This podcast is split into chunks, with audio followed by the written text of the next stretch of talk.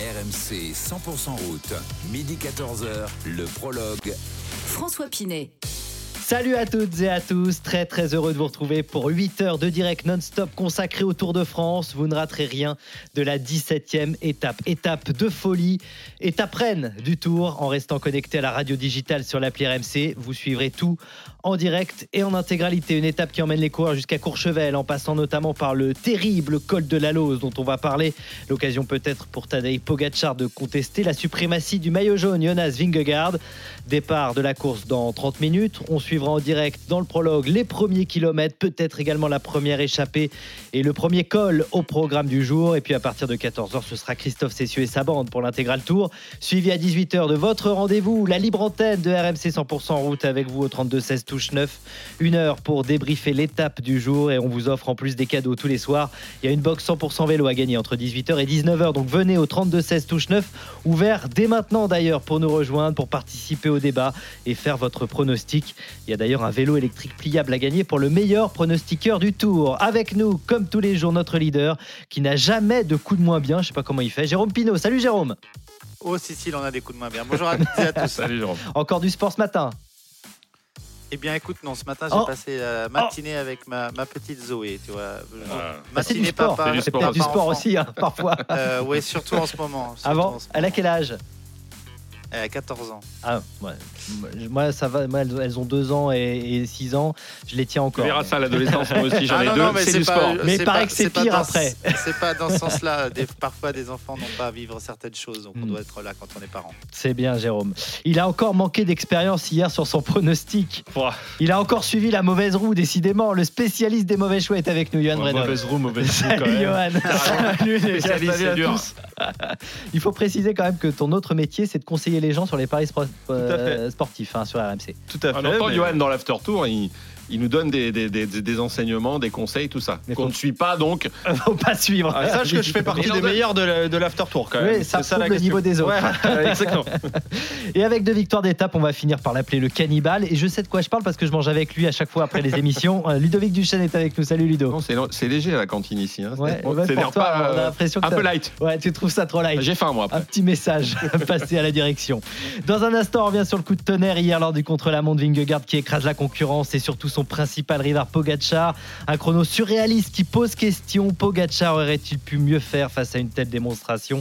Ce sera notre débat du jour. Venez avec nous 32 16 touche 9 et le hashtag RFC Live sur Twitter pour débattre avec nous. Jérôme Pinault nous expliquera quelles sont maintenant les options pour l'équipe EAE et Tadej Pogacar. Et puis, comme tous les jours dans le prologue, le baromètre des Français pour saluer notamment le joli chrono de David Godu avec cette question est-ce que vous croyez à une victoire française aujourd'hui et euh, dans les jours à venir? On partira dans la roue du maillot à poil italien de Lidl Trek Giulio, Giulio Ciccone. Est-ce qu'il pourra conserver son maillot aujourd'hui? Et puis notre invité, un régional de l'étape que vous connaissez bien, Alexis Pinturo, champion du monde de ski. Il a monté, figurez-vous, le col de la Lose en vélo. Il connaît donc parfaitement ce col situé à plus de 2300 mètres d'altitude. Et on sera avec lui dans un instant. Allez, c'est parti pour ce nouveau numéro du prologue d'RMC 100% route. Une étape très courte avec à peine 22 km 400 à parcourir. Mais quel 22 km Terrible avec euh, notamment la côte de Domancy. Aujourd'hui, les euh, coureurs se battent contre le chronomètre. Ça y est, les premières images de Rémi Cavagna arrivent sur nos écrans. Le maillot de champion de France du contre-la-montre. Il est follement encouragé par les spectateurs. Tout le monde le reconnaît avec son maillot de, de champion de France. Là, il est à 13, 12, 13, 14 km/h. Rémi Cavagna, c'est très dur, mais il n'a pas l'air de coincer pour le moment. Et la ligne pour Rémi Cavagna, 25 secondes de mieux, 24,80 exactement. Meilleur temps donc devant euh, Mats Pedersen. En voilà un vrai temps de référence. Rémi Cavagna qui Qui est en danger. est Eh ouais. en danger puisque Eh ouais. euh, au troisième intermédiaire, Wood van Aert vient de passer avec un temps de 27 minutes 42, c'est-à-dire 2 secondes de mieux que Rémi Cavagna. Il s'arrache, il tire, il pousse. Wood van Aert pour aller chercher le meilleur temps, ça va être le cas assez facilement. 15 secondes de mieux que Rémi Cavagna, 35-27. Wood van Aert prend la tête de ce contre-la-montre et Rémi Cavagna dit au revoir à tout le monde. Il se lève du siège, il ne remportera pas cette étape. Voilà. Tadej Pogacar, le plus grand coureur actuel, se trouve sur la rampe de lancement. Il va s'élancer dans quelques instants. Jonas Vingegaard qui dans 7 secondes, 6 secondes, 5 secondes s'élancera lui aussi pour tenter de conserver son maillot jaune. Pierre. 2, 1, c'est parti pour Jonas Vingegaard. 16 secondes de mieux pour Vingegaard. Incroyable performance du maillot jaune dans ce début de, de contre-la-montre. Tadej Pogacar est-il en train de perdre le Tour de France? On n'a jamais eu un tel écart entre ces deux hommes. C'est un coup énorme aujourd'hui qui est en train de réaliser Jonas Vingegaard. 34-14, c'est le temps de Pogacar qui fait mieux que Wout van Aert pour 1 minute 13. C'est dire euh, si sa performance n'est pas du tout à, à enterrer, mais elle ne sera que moyenne par rapport à Vingegaard qui s'impose tout de suite avec 1 minute 38 secondes d'avance sur Pogacar. C'est énorme. Pendant plus de deux semaines, les deux hommes ne se sont pas lâchés d'une semaine. Et là, à quelques jours de l'arrivée sur les Champs-Élysées, Vingegaard est en train de frapper du poing sur la table. Il montre qu'il est le patron, qu'il est l'homme en jaune, qu'il est l'homme qui va remporter sans doute dimanche prochain un deuxième Tour de France d'affilée. RMC 100% route, le prologue. À 12h20, on suivra le départ fictif de cette 17e étape euh, en direct. Euh, mais d'abord, c'est notre traditionnel euh, j'ai aimé, j'ai pas aimé, messieurs, sur l'étape d'hier. On va commencer par toi, Ludo, si tu veux bien. Qu'est-ce que tu as aimé? Euh, non, je veux pas. Euh, Très bien. alors, j'ai aimé Ré- Rémi Cavagna, euh, premier euh, hier de l'étape, derrière les Cadors, puisqu'il termine sixième et devant lui, c'est Vingegaard, Pogacar, Van Aert, Bilbao, qui a fait d'ailleurs un sacré, euh, sacré contre-la-montre, et Simon Yates. Donc, derrière les, les, monstres. Et on retrouve Rémi Cavagna, donc c'est vrai que c'est sa spécialité, sauf qu'hier ça grimpait, et j'ai adoré cette sixième place. Comme, je vais en dire du bien, c'est peut-être la première fois de. Il était temps, on arrive à la fin, de David Godu, qui a fait euh, une bonne neuvième place. Donc voilà, j'ai. Et, Ok. même, euh, et même à la Philippe, qui a dit qu'il faisait pas forcément le contre-la-montre à fond, qui fait quand même euh, 26e, si je ne me trompe, donc c'est bien. On en reparlera puisqu'on les notera. Ça sera le baromètre des Français euh, tout à l'heure. Qu'est-ce que tu n'as pas aimé, Ludo? Alors, j'ai pas aimé euh, les rumeurs, toutes les suspicions, euh, légitimes ou pas. Ça me rappelle vraiment trop de mauvais souvenirs euh, dans ce sport que j'aime profondément. Euh, le vélo, je veux juste te dire que c'est le euh, jusqu'à la rédaction ici, il y a eu des choses qui ont été dites, voilà, qui font pas plaisir à entendre. C'est le sport le plus contrôlé. Euh, dans certains autres sports et non des moindres, je sais pas si vous, vous voyez de qui je parle ou de quoi je parle. Il y a carrément pas de contrôle. On fait semblant de contrôler les sportifs. Donc voilà, moi j'ai, ça m'a mis très très mal à l'aise et pour tout vous dire, j'ai pas, j'ai pas passé une bonne soirée. Voilà, ça me désole. On a, on a passé un tour fantastique et tout d'un coup les, des, des- des choses qu'on a, du passé qui reviennent et ça m'a touché. Mais qu'est-ce que tu voudrais Qu'on ne dise rien?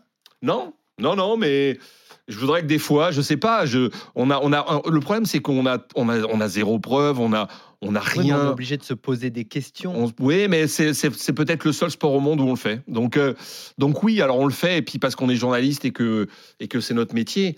Mais, euh, mais j'ai l'impression que c'est c'est collé à ce, à ce sport. C'est vraiment, ça fait partie de ce sport, euh, Mm. le dopage, et, je trouve ça tellement dommage que pour tous ceux qui font du vélo, c'est tellement dur le vélo. J'ai tellement de respect pour eux que voilà, ça m'a ça m'a mis mal à l'aise parce que c'est vrai que la performance de Vingegaard est juste, euh, je je sais pas si elle est surnaturelle ou pas, elle est exceptionnelle. Et donc j'ai passé une mauvaise soirée. Voilà, tu, me- tu me demandes, je te réponds. Eh ben, c'est bien, mais on en parlera d'ailleurs. N'hésitez pas, 32-16 touche 9 pour nous rejoindre. Euh, On, on est libre, bien sûr, de, de parler de tout ça et on aura quand même des informations précises puisqu'on retrouvera Valentin Jamin en direct sur le tour qui nous donnera les règles. Est-ce que le vélo de Vingegaard a par exemple été contrôlé hier? Johan, ton j'ai aimé, j'ai pas aimé. Euh, Ludo l'a évoqué. Bah, moi, j'ai aimé le contre-la-montre de David Godu. Parce que David Godu, euh, bah, en fait, euh, il confirme son très bon week-end dans les Alpes, où il était bien dans les ascensions. Il a fait un contre-la-montre où c'est pas son exercice favori. Et il termine dans le top 10. Ça va être compliqué d'aller chercher les places au-dessus. Mais, euh, mais voilà, on est content aussi de le, de le revoir en forme. David Godu, il le disait. Bah, voilà, maintenant, il prouve que vraiment ce qu'il dit, bah, c'est vrai. Euh, ce qui n'a pas toujours été le cas dans ce Tour de France. Là, il est en forme et je pense qu'on peut s'attendre à une grosse euh, troisième semaine. Déjà, une grosse étape aujourd'hui et une grosse étape euh, samedi pour, pour David Godu. Et qu'est-ce que tu n'as pas aimé? Bah justement, c'est ça, c'est l'écart. Une minute 38 avec Pogachar, l'écart en faveur de, de Vingegaard. Parce que, bon, déjà sur le plan sportif, le tour est quasi plié. Mais hier, c'est pas le sport qui a prédominé dans les euh, analyses. hein. C'est- Et c'est presque normal vu la performance. Au-delà des 1 minute 38, il y a presque 3 minutes quand même sur Van Aert. Donc, euh, j'aime pas le fait que j'en suis venu à me poser des questions. Euh, J'ai des doutes sur cette performance parce qu'elle est exceptionnelle, parce qu'elle est incroyable, elle est étonnante, elle est presque anormale. Tu parlais de surnaturel, euh, Ludo. Et justement, c'est pas ça, c'est pas ce qu'on veut en fait dans ce Tour de France. Mais il y a le passé du cyclisme qu'on peut pas occulter et euh, il y a le passé aussi de, la Jumbo qui est l'ex euh, Rabobank. Et euh, moi, j'ai été gêné hier quand j'ai regardé ce, ce- chrono. Je le suis encore aujourd'hui. Alors, si Vingegaard est clean, et ce que je, souhaite de tout mon cœur, bah, tout va bien. Il est le plus fort et c'est un des plus grands exploits qu'on a pu vivre sur le Tour de France de, de l'histoire. Maintenant, j'ai surtout peur en fait qu'il y ait autre chose parce que bah, une minute 38 sur Pogacar qui est le meilleur coureur du monde, qui est euh, en passe de devenir peut-être le plus grand coureur de tous les temps également. hein. On, parle de lui comme le nouveau Merckx. Trois minutes sur Van Aert. Donc voilà, je suis, je suis déçu parce qu'on n'a plus le duel auquel on s'attendait, mais euh, je suis surtout euh, très gêné de, ce qui s'est passé hier et, j'espère vraiment me tromper en fait, et j'espère vraiment que, bah, que mes doutes ne, ne se réaliseront pas. Dans un instant, on va, on va parler avec toi d'ailleurs des, des chiffres euh, assez exceptionnels de ce chrono, hallucinant diront certains, surréaliste pour d'autres. Euh, on en parlera avec toi. Jérôme, ton j'ai aimé, j'ai pas aimé euh, après l'étape d'hier? Il y en a tellement, mes amis, il y en a Ah, tellement. il faut choisir. Je suis désolé. J'ai aimé euh, la beauté du parcours proposé par ASO. Il Ouais. nous a offert un spectacle magnifique avec un décor splendide euh, que la réalisation nous a pas tellement montré finalement hier, nous a montré la course. Peut-être que finalement. euh, Ah, je pensais que tu allais être plus dur avec la réalisation parce que nous, en regardant la course, euh, on va tout dévoiler avec Ludo ah, c'est compliqué un et Johan. On se garçon. disait, eh, là, ils peuvent mettre la double fenêtre quand même. Ah, D'un côté Ah, Pogacar, d'un oui, côté Vingegaard. Je veux dire, on a vu l'essentiel, on n'a pas loupé beaucoup. C'est vrai, c'est vrai. Évidemment, certains Français ou Il y a eu juste la petite coureurs. publicité au moment où ils partent Ouais, quand même. Moi, je l'aurais pas mis à ce moment-là. un peu mais grotesque, voilà. Je sais pas Ouais, si tu- ouais, mais ouais. bon, en tout cas, la- le ASO n'est pas là pour. euh, Oui, oui, ça, pour c'est pas produire. qui réalise, Ils sont là pour proposer un, d'ASO. ouais. un- Ouais. un spectacle et moi j'ai aimé le j'ai aimé le parcours parce que euh, parce que ça offre euh, une énorme un énorme spectacle des belles batailles et j'ai aimé aussi le fait que ce parcours accouche de ce que le Tour de France voulait c'est-à-dire euh, d'un vrai potentiel vainqueur et d'une vraie euh, Hmm. une vraie explication entre deux hommes euh, face à la, face à la montre donc ça j'ai j'ai- j'ai aimé j'ai aimé aussi euh, le contre-la-montre des Français notamment celui de David Godu et j'ai hâte euh, de le voir en cette troisième semaine et j'ai pas aimé, ça va peut-être vous étonner, j'ai pas aimé euh, bah, ma réaction euh, suite à ce chrono d'hier. J'ai pas aimé ma réaction, j'ai pas aimé le fait d'avoir moi-même si passionné de ce sport, si mais si connaisseur aussi, parce que d'avoir été déçu et douté. J'ai pas le droit de faire ça. Je vais vous dire pourquoi. Parce que après constatation, et j'ai moi non plus pas passé une très bonne soirée, Ludo, pas que pour la course, pour d'autres choses, mais ça m'a permis de réfléchir à beaucoup de choses et de me dire que bah, Tadej Pogacar n'a pas fait un contre-la-montre très engagé. On l'a vu tout de suite un peu emprunté. Que c'est un duel entre deux garçons. Et qu'au final, euh, bah, sur ce parcours-là, ça pardonne pas. Quelqu'un qui est un peu moins bien que l'autre, euh, même s'ils sont à un, à un niveau exceptionnel de performance, quelqu'un qui est un peu moins bien, il perd beaucoup de temps. Et c'est ce qu'a fait Pogacar par rapport à Vingegaard. Et la constatation, c'est que leur monde à eux, il est loin des autres. Et, Van Aert n'est pas du grand Van Aert sur ce tour, on l'a vu. Donc finalement, ce résultat, on pourrait l'expliquer. Après, ce que j'ai pas aimé, euh, c'est la froideur de Vingegaard par rapport à Tadej Pogacar qui lui serre à peine la main. Hmm. J'ai pas du tout aimé cela. Et puis j'ai pas aimé toutes ces réactions. Et surtout, nous, vous les journalistes, vous êtes là, c'est votre travail. Faites votre travail et vous avez vécu pour certains beaucoup les années noires du cyclisme. Donc normal, tu vois Ludo, normal que les gens puissent penser ça quand ils sont, quand ils sont payés et que c'est leur formation. Par contre, moi, je vois des, ré- des réactions des gens, des politiques, notamment M. Braillard, mais qui la ferment, Insupportable. qui la ferment, qui- qu'ils fassent leur métier, Eh si oui. on devait les juger, nous, il n'y en a plus un qui serait là. On nous parle de, de, tas de choses, d'un tas de sports, mais que faites-vous, vous, dans votre milieu? On en parle des harcèlements, on en parle des pressions que vous mettez à vos collaboratrices notamment. faut arrêter avec ça. Faites votre travail, ne vous occupez pas du vélo. Aujourd'hui, il juge le retour de Van Aert. Il sait ce que c'est que de monter sur un vélo, monter un col, être motivé, craquer, puis voir que ça ralentit quand on s'est écarté, revenir.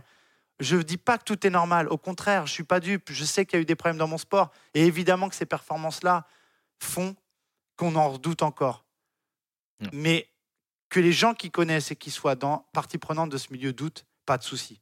Que les gens qui n'ont rien à faire et qui ne savent pas ce que c'est que le sport de haut niveau et qui surtout ont beaucoup d'autres problèmes à gérer que cela restent à leur place.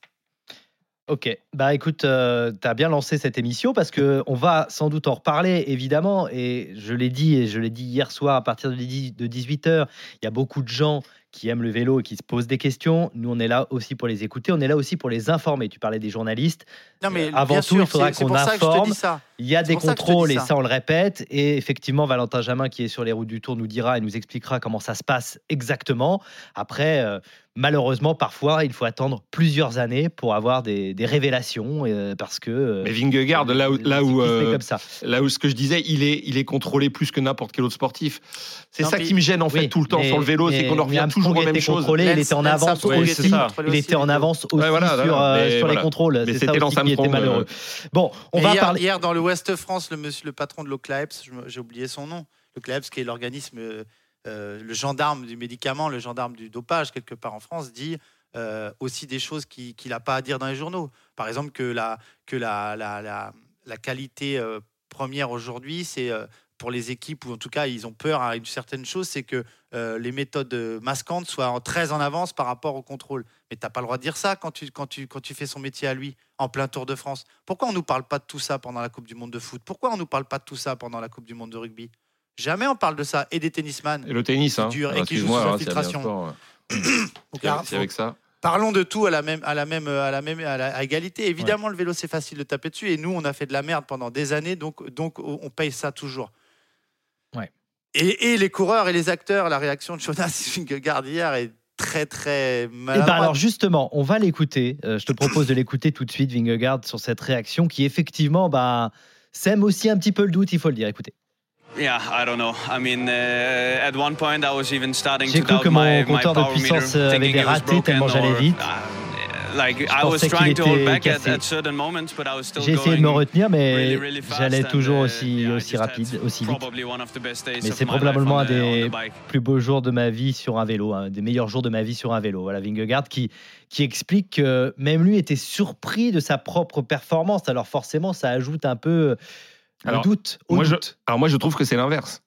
Ah Parce que, mais je trouve cette déclaration très innocente, très. euh, je pense que si quelqu'un triche, il vient pas raconter ça. Enfin, je- je- j'espère que vous allez comprendre mon raisonnement. Euh, si tu triches, si, euh, si tu as pris des produits pour faire des performances, etc., tu viens pas dire ce qu'il a dit hier. Tu veux dire que hier qu'il avait des sensations hors du commun, et pardon, ça arrive à, beaucoup de sportifs, où il y a des moments, et Jérôme pourrait nous en parler, où vous êtes sur un vélo, vous êtes sur un terrain, vous avez des sensations que vous n'avez pratiquement jamais connues. pas, Jérôme, il dit que c'est maladroit de la Oui, part non, de bah, parce que mais Jérôme, il dit ce qu'il veut. Oui, oui, non, Moi, mais- je te donne ma position. Je te dis que venant de lui, je trouve ça très innocent ce qu'il dit. C'est vrai que je pense qu'il ne se rend pas compte de la portée de ce qu'il dit, mais je dis aussi que quand tu dis ça, euh, il- voilà, le gars, il, il- il- il nous explique qu'il était hier sur un nuage. Et ça, ça peut aussi s'entendre. Il y a des sportifs qui, sur certaines performances, quand vous battez un record du monde dans l'athlétisme, vous êtes dans un jour où, et hier on l'a vu, dès qu'il est parti, euh, je veux dire, il n'avait pas la même, le même état d'esprit que Pogacar hier, ça n'avait rien à voir sur le vélo. Hmm. Il était, quand il dit qu'il caressait les pédales, qu'il les écrasait, oui, je pense que ça a été le jour de sa vie hier. Jérôme, sur cette réaction de Vingegaard, tu disais il, est- il a été maladroit? Non, mais je, je rejoins Ludo en plus. Mais c'est pas c'est pas dans ce sens-là. Ludo, il, Vingegaard, son travail, c'est de gagner des courses, mais aussi de, contrôler sa, sa communication. Il le sait malgré tout. A- c'est pas la pas la première fois qu'on lui pose la question sur le dopage. Il y a des termes qu'il ne doit pas utiliser, comme celle de Van Aert où il dit je suis le premier humain. Non, Et- premier normal, ouais. Ouais, contrôlez-vous les mecs. Vous savez que vous allez vous en prendre, vous en prendre plein la tronche, plein la tronche. D'ailleurs, il y a une interview de Christian Prudhomme très très belle ce matin, dans le fait qu'ils disent que les questions qui se posent ne sont pas illégitimes, mais ils sont tous très contrôlés. Vingegaard est contrôlé tous les jours. C'est sur ce genre de réaction que, quand on est maillot jaune, on dit je vais être contrôlé après la course, messieurs dames. Le contrôle au petit dopage va avoir lieu. Je n'ai rien à me reprocher. Euh, j'ai été aujourd'hui dans un super jour. Mais dis pas, j'ai été surpris moi-même par Mm. mes chiffres. Enfin, Ouais. tu peux pas dire ça. Alors que tu sais qu'il y a des gens qui passent leur fou, journée à essayer d'analyser les chiffres pour prouver que c'est pas que c'est pas normal. Donc il faut pas il faut pas parler comme ça. Je pense qu'il il a aussi ce devoir de communication. Maintenant, c'est un garçon qui vient de faire 22 bornes au taquet de chez taquet, au-dessus de ses limites quasiment, et qui arrive à peine et qui, et qui est déjà aux interviews. lui tend Donc, le il faut micro, Voilà. il faut aussi pardonner tout cela. Il faut pas non plus, euh, voilà, les, les euh, leur en vouloir. C'est, ça reste humain. Et puis, moi, j'ai quelque chose à, à vous dire aussi là-dessus. C'est que c'était un jour exceptionnel pour Jonas Vingegaard, qui était 15% au-dessus de ce qu'il a pu vivre. Il le dit lui-même, j'étais dans un jour exceptionnel. Hmm.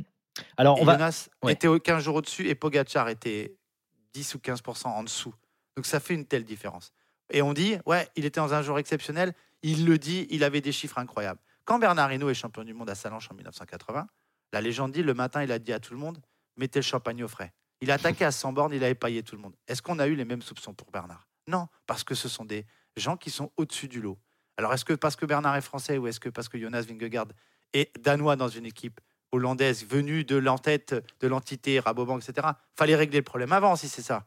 Fallait interdire tous les gens qui avaient fait de la merde de revenir dans le vélo. Il serait plus beaucoup. Mm. Maintenant, c'est trop tard. Maintenant, c'est trop tard. Ouais. Donc, ne jugeons pas, jugeons les faits. Et c'est pour ça que je dis, je m'en veux d'hier. J'étais abattu parce que je me, sais- je me dis, fais chier, ce tour était tellement beau avec cet écart si serré et que j'ai un petit. évi- Évidemment, j'ai un, un petit pincement euh, et j'ai une petite préférence pour Tadei parce qu'il est là toute l'année. C'est juste pour ça que Mm. j'ai un petit pincement. Mais moi, quand je parle avec Mauro Gianetti euh, le, de temps en temps au, au téléphone, j'oublie pas d'où il vient non plus. Je, je- je- le, le, le directeur sportif euh, de Tadei, c'est Machine dans la voiture. Machine, ancien patron de la Saunier Duval, on se rappelle la Saunier Duval. ouais, ouais. Donc faut oublier, soit on oublie, on vit avec le moment présent, soit on fait table rase, mais c'est trop tard quelque part. Donc moi je vis avec ça, et vous savez comment j'ai toujours défendu mon sport et, et- et l'antidopage, et j'en ai payé les- le prix parfois sur le vélo, avec ma grande gueule, mais c'est pas grave, je vis bien. Donc je Mm. peux pas moi avoir cette réaction-là.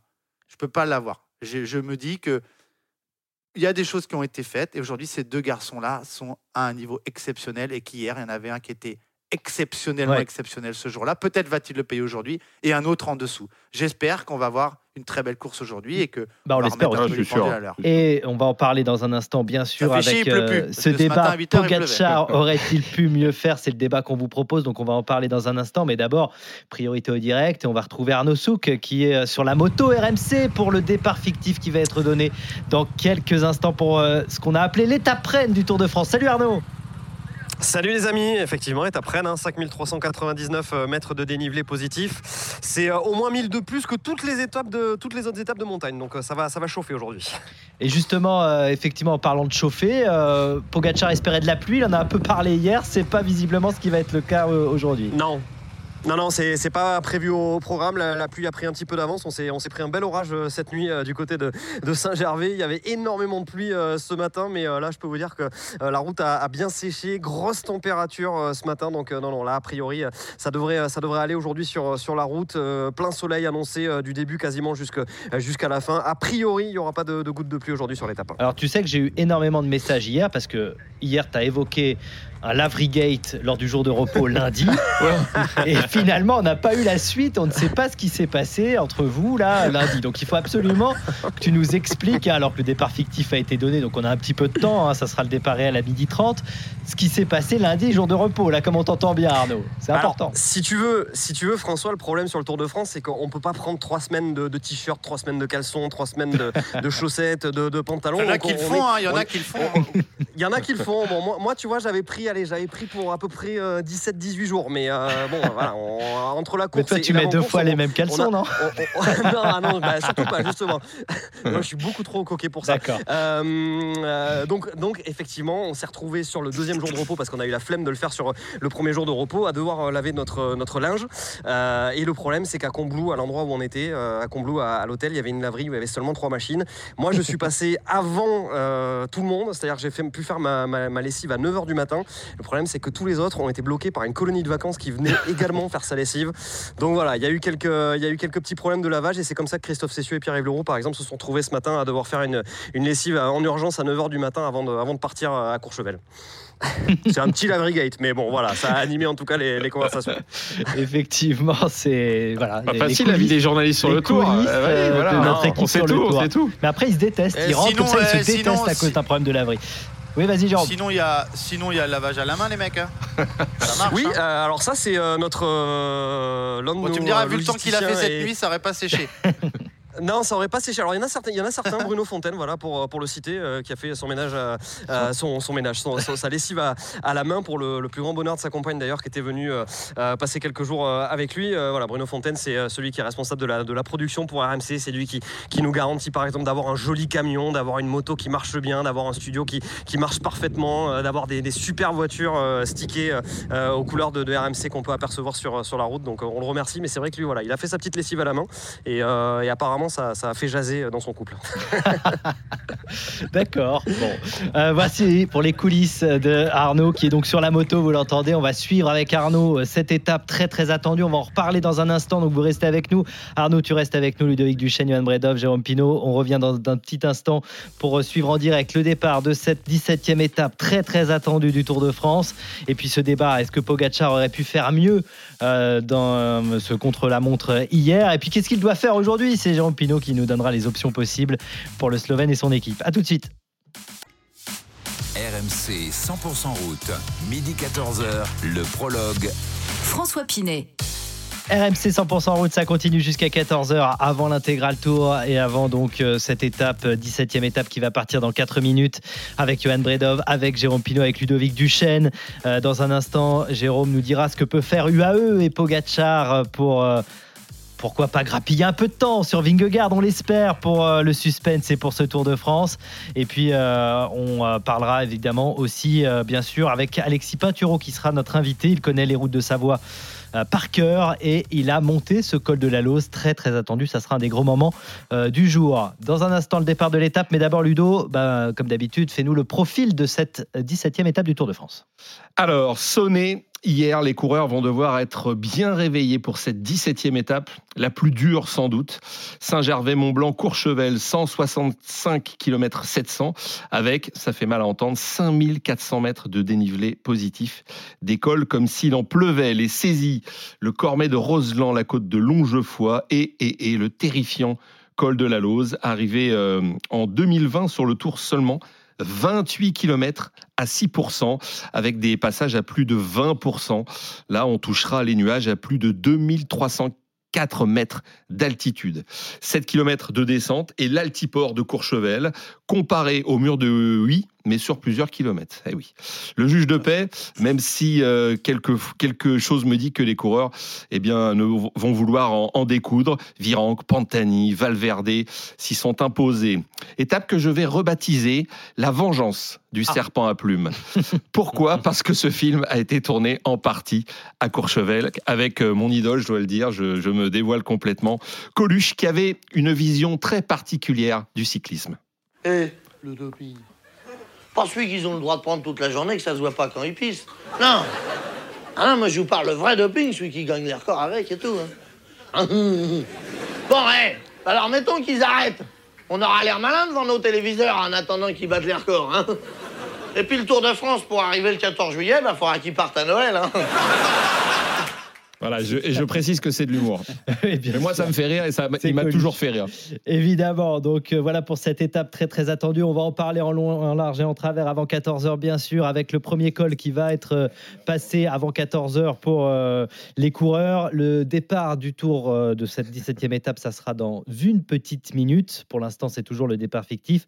Dans un instant également, je vous l'ai dit, Alexis Pinturo sera avec nous puisqu'il a monté ce col de la Lose. Col de la Lose que les coureurs n'ont monté qu'une seule fois, hein, c'est ça, hein, en 2020. 2020. C'est ça. Ah. Ouais, parce qu'il a été goudronné en 2019. Exactement. Avant, euh, c'était juste les déneigeuses qui avaient le droit d'y aller, et pas les, vo- pas les Ça vélos, veut pas tout les dire. cyclistes. Ça veut tout dire. Ça veut tout dire. Donc, euh, ils ont découvert ce, ce col et du coup, depuis, euh, bah, les cyclistes euh, vont s'y frotter. Ça va être évidemment un des moments euh, très très importants de cette 17e étape. Allez, 12h. 29 et 45 secondes, on va faire le premier top course de cette journée très riche en émotions. RMC 100% route, top course. Et on est toujours dans le départ fictif, encore un peu plus euh, d'un kilomètre à parcourir avant le kilomètre euh, zéro et les euh, premières attaques. Évidemment, le col des saisies qui va très vite arriver, le pied euh, au bout de 17 kilomètres seulement de course, le sommet à 28 km. On a déjà vu, comme à son habitude, Thibaut Pinot en queue de peloton, accompagné euh, avec à ses côtés un certain Adam Yates qui aura sa troisième place du général, peut-être à défendre, un moins que euh, la team Emirates ne s'en serve comme euh, relais pour Tadej Pogacar et essayer de, décanter euh, cette course, de mettre le feu à la course. On peut s'attendre à des attaques, que ce soit pour l'échapper, mais aussi et surtout pour euh, le barreau d'honneur de, de, de Tadej Pogacar pour essayer d'aller chercher cette minute 48 qu'il a de retard sur Jonas euh, Vingegaard. On voit Valentin Madouas notamment à l'avant. On voit, on a vu également Mathias Kielmose. En tout cas, ça risque d'être chaud pour la plus belle étape de ce Tour de France 2023. Alors, on va retrouver tout de suite Arnaud euh, qui est euh, avec nous du côté de euh, RMC sur la moto RMC. Salut Arnaud, on te retrouve pour cette ambiance à quelques minutes maintenant du départ réel. Les coureurs qui vont s'élancer, on s'attend à quoi? À des attaques? Ben, on peut euh, légitimement, oui, euh, s'attendre à, des, à des attaques. Euh, les écarts semblent quand même relativement définitifs, à moins d'une énorme défaillance aujourd'hui de Jonas Vingegaard. Donc, j'imagine, euh, enfin, on peut tout imaginer. On peut imaginer encore une lutte entre les principaux prétendants du, classement général, mais à mon avis, il va quand même y avoir des, tentatives d'échapper, notamment pour ceux qui euh, voudraient remporter la, victoire d'étape. Et, on pense pour cela notamment à des coureurs euh, d'équipes françaises hein, comme, Groupama FDJ. Donc, à mon avis, oui, il va y avoir des attaques assez euh, rapides, peut-être une échappée qui va encore mettre du temps à se constituer. Mais voilà, quand le ticket sera donné par, le peloton, ça sera très certainement une échappée qui aura toutes les chances d'aller au bout, même si, encore une fois, il faut évidemment voir la façon dont les équipes UAE et, euh, vont tenter de, de, contrôler euh, tout cela. En tout cas, voilà, beaucoup de, de monde, beaucoup d'ambiance ce matin au départ à, Saint-Gervais. Euh, Saint-Gervais qui était euh, ravi à l'image de, toutes les communes alentours, hein, Passy, Combloux, d'accueillir le Tour de France et la journée de repos pendant trois jours. C'était vraiment une, belle fête. On a été très très bien accueillis. Le public a vraiment répondu au, rendez-vous, présent au rendez-vous et, les coureurs étaient, étaient ravis malgré la, la chaleur de passer quelques jours dans le coin. Merci beaucoup Arnaud. On te retrouve évidemment tout au long de cette journée euh, avec nous pour euh, commenter cette course. Euh, départ dans quelques mètres maintenant pour départ réel pour cette euh, 17e étape. Jérôme, sans dévoiler de nom de favoris, sans parler de la stratégie de Pogacar, puisqu'on va en parler dans un instant, est-ce que ceux qui vont partir là tout de suite peuvent aller jusqu'au bout, en gros? Bah, là, tout de suite. Enfin, Ceux qui vont créer la première échappée, quoi. Non, ça va pas être tout de ouais, suite, la, bonne échappée ira au bout aujourd'hui, je pense. Ouais. Ouais, tu penses, ouais. Parce Et- qu'elle sera constituée des coureurs euh, dans les 15 premiers du général. Parce que ça va pas se faire avant le col des saisies, je pense. Ouais. Des Aravis, pardon. Euh, D'accord, donc dans le premier col que l'on va vivre en direct, il n'y aura pas bah, forcément pour une attaquer, échappée. Pour attaquer dans les Aravis, faut, faut rester, il faut qu'il te reste un peu d'énergie. Ouais. Quand je regarde un peu la liste des coureurs euh, en route, là, euh, bah, ouais, il va y avoir du, il va y avoir du, j'espère, Pinot devant, du Martin, du Landa, du Bourgman, euh, du Gall, du Berthet, du O'Connor, du enfin, Ouais. voilà, du Alaphilippe, du Barguil, des, des, des- même des Yates, voire, voire même des un peu plus haut, hein, parce que Bilbao peut être devant, hein, il n'est pas dangereux. Donc ça va être cette course-là qui va, qui va se faire. Et ouais, selon la constitution et la qualité des coureurs qui seront devant, il n'y a pas de plat aujourd'hui, c'est simple, il n'y a pas de plat. Là, ils sont dans un faux plat montant, ils vont aller vers Megève, ils vont rebasculer un petit peu vers Pras-sur-Arly et tout de suite à droite, ça va être le col des, des. Donc euh, ça va partir entre costauds, une échappée de costauds. Je vois bien 15-20 coureurs devant et évidemment que ce sera un des costauds qui ira au bout parce que grimper plus vite que les meilleurs, sauf si, euh, et là on en reparlera dans quelques minutes. Effectivement, on va en parler si Pogacar. hein, je, sens que tu veux parler de Pogacar. Dans quelques minutes, effectivement, on va attendre euh, le départ réel de cette 17e étape qui va donc euh, emmener les coureurs jusqu'à Courchevel. Dans un instant, on sera avec Alexis Pinturo. Euh, Le départ réel va être donné, Johan, dans quelques secondes. Ah oui, Christian Prudhomme, tu l'as vu, qui s'est levé dans sa voiture de, direction de, course, qui va bientôt, très bientôt, dans quelques secondes, agiter le drapeau. C'est fait avec donc les premiers coureurs qui vont lancer les premières attaques. Pas encore d'attaque franche. On a vu Julien Alaphilippe aussi hein, dans les euh, avant-postes du peloton. On voit Valentin Madouas remonter sur la droite de, la route, le champion de France. Et ben voilà, c'est lui qui lance la première attaque. Valentin Madouas est donc euh, le premier attaquant de, cette journée. Ils sont deux. Il y a un coureur de F Education aussi qui a pris sa roue. Donc euh, 165 km à, parcourir. Ça va être un parcours du, combattant pour euh, le champion de France qui se montre donc dans cette étape dès les premiers mètres. C'est bien pour Valentin Madouas, tout ça, là, de commencer à, à tenter des choses dès le début de cette étape. Effectivement, il y a un petit groupe de cinq coureurs là qui euh, vient de se former. Peut-être les grandes manœuvres euh, côté FDJ aussi. Ouais, On aimerait vraiment voir David Godu à l'attaque. possiblement. On va suivre ça, bien va- sûr, de très On va près. certainement voir les, les FDJ à la, à la, à la manœuvre aujourd'hui. Euh, ils ont fait une très belle performance hier collective sur le chrono et, euh, et ils ont envie de faire des choses. David l'a dit, euh, Thibault l'a dit. Ce ne sera pas dans le Markstein qu'on fera des écarts. Donc David Godu est plutôt en, en approche de cette troisième semaine en grande confiance. On, on atteste son chrono d'hier. Preuve que le problème, c'est pas une, euh, la journée de repos, parce que pour faire le chrono qu'il a fait, c'était Oui. pas la journée de repos l'autre fois. Ni sa gestion. c'est bel et bien qu'il monte en pression et qu'il n'était pas super. Et, euh, et je pense que et je pense fortement que la Groupama FDJ sera copiée par un bon nombre d'équipes, et notamment celle dont on va parler dans quelques instants.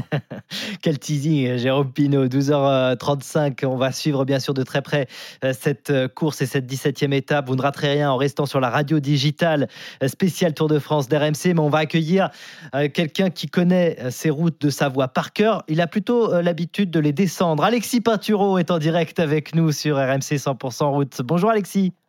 Bonjour. Merci beaucoup d'être euh, avec nous. Champion du monde de combiné euh, cette année, d'ailleurs c'était à Courchevel. Euh, tu connais très bien ce col de la Lose parce que tu l'as monté en vélo. Euh, C'était il y a quelques années, en 2020, je crois, aux côtés de Thomas Veuclair. Euh, C'est un bon souvenir? Oui, c'était c'était pour la reconnaissance justement de la dernière étape qui était montée au sommet du col de la Lose. C'est un bon souvenir. Je le fais aussi pour mon entraînement de temps en temps. On va dire que je suis plus à l'aise à la descente qu'à la montée, euh, vu par mon gabarit. Euh, sinon, euh, les gars du, du peloton du Tour de France, ils feraient tous plus de 80 kilos. Donc voilà, c'est bien connu que c'est plus facile de descendre avec autant de poids que de monter. Mais tu confirmes que c'est c'est pas simple, ça va être une- un sacré morceau pour les coureurs.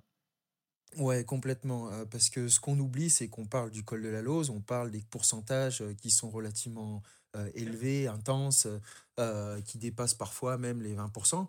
Mais il faut pas oublier déjà qu'il y a une étape qui est rude. Euh, Avant, il y a eu un Tour de France qui arrive maintenant sur, euh, sur les dernières grosses échéances euh, de montagne notamment. Et donc, il y a toute la fatigue qui va avec, mais aussi euh, la montée qui est extrêmement longue. Quand on part de Moutier et qu'on va jusqu'au sommet du col de la Lose, c'est quand même 40 km. Donc euh, voilà, c'est, ça va être une étape qui est extrêmement difficile. Euh, le co- col de la Lose, c'est bien sûr l'endroit le, peut-être le plus dur à rallier, parce que derrière, il va y avoir une petite descente. Mais la dernière ligne droite d'arrivée, donc le dernier kilomètre, est aussi extrêmement difficile. Donc il faudra garder une certaine réserve en fonction des athlètes, euh, si- s'ils peuvent être les uns à côté des autres. Quoi. Oui, pour l'arrivée à Courchevel, effectivement, ça, ça peut créer encore quelques, quelques petits écarts. Alexis Paturo en direct avec nous. Est-ce que justement, tu disais que tu faisais du, du vélo? Est-ce que euh, dans l'entraînement du skieur, le vélo c'est recommandé? Oui, on en fait même beaucoup, euh, surtout pour nos articulations. On privilégie le vélo à la course à pied. Euh, on travaille l'endurance de force essentiellement. Par contre, on va rarement au-delà de- d'efforts sur le vélo euh, euh, de plus de deux heures et demie environ. Ah oui, d'accord. Mais euh, bon, évidemment, tu vas pas, déjà pas tu vas pas vu faire la- une étape vu- de Tour vu de où ils- France. vu, vu où les garçons habitent et vu leur gabarit, deux heures et demie de vélo, c'est déjà énorme. Ouais, ouais, ouais. Non, mais c'est- c'est c'est déjà, c'est déjà quelque chose, mais c'est on, Ah oui. on est loin de faire euh, ce que peuvent faire euh, bah, les athlètes du Tour de France ou, ou tout simplement euh, les fondeurs. hein, que je, là, je vais parler des biathlètes Ah ou, oui. des, ou des athlètes qui font du ski de fond. Euh, eux, ils vont, ils vont faire des étapes de 4, 5, 6 heures, même parfois. Nous, pas du tout. Nous, on reste On se concentre sur l'endurance de force et on veut pas rentrer dans l'endurance pure pour transformer nos, fibres musculaires euh, euh, de trop, en tout cas. Alexis Paturo en direct euh, sur la radio digitale RMC 100% route. Ouais, je rappelle qu'Alexis. Pinturo a remporté euh, le classement général de la Coupe du Monde. C'était en 2020-2021, euh, 24 ans après Luc Alphand.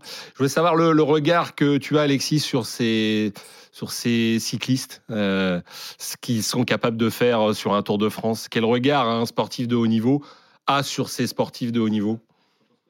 Bon, moi, je trouve que c'est formidable ce qu'ils font, dans le sens où, euh, oui, euh, ça semble dur, mais en fait, à chaque fois, euh, tout ce que les athlètes professionnels font, ça semble toujours dur pour le commun des mortels ou pour les gens qui ne sont pas initiés.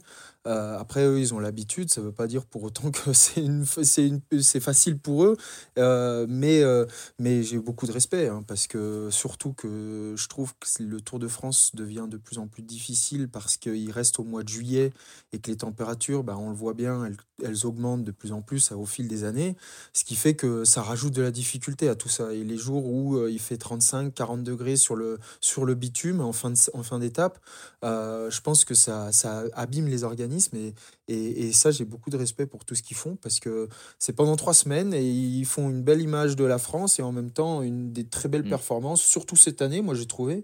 Enfin, cette année, l'année dernière, il y a, y a des, athlètes, des athlètes qui se détachent, mais surtout qui, qui prennent des risques. Quoi. Ouais. Euh, pendant de nombreuses années, on avait des vainqueurs de tours euh, qui, qui se marquaient, ils n'arrivaient pas à, à attaquer ou en tout cas, ils ils n'avaient pas la, la possibilité de le faire, hein, c'est sûr. euh, c'est facile de le dire, mais c'est loin d'être facile de le faire. Ouais. Et, et là, aujourd'hui, cette année notamment, on voit un Pogacar euh, qui, qui essaye, sans arrêt, qui essaye, qui pourtant euh, euh, semble être peut-être moins fort que Vingegaard jusqu'à maintenant, mais pourtant, il essaye toujours. Euh, et, et ça, je trouve que c'est chouette à voir et c'est chouette à, pour Une le petite préférence pour Pogacar du côté d'Alexis Paturo, j'ai l'impression. Hum, Pas, pas spécialement, j'aime beaucoup les deux, euh, mais ce que j'aime bien, euh, ce que j'aime bien dans Pogacar, c'est que notamment cette année, euh, il, il- il est derrière, il est, euh, il est même euh, aujourd'hui, on peut le dire, euh, peut-être perdant, mais pour autant, il essaye quand même. Et je pense que c'est la plus belle école de la vie euh, dans le sport, c'est ça, c'est que il y a jamais rien d'écrit dans le marbre, euh, et que le principal, c'est toujours d'essayer, et que généralement, ça finit toujours par payer.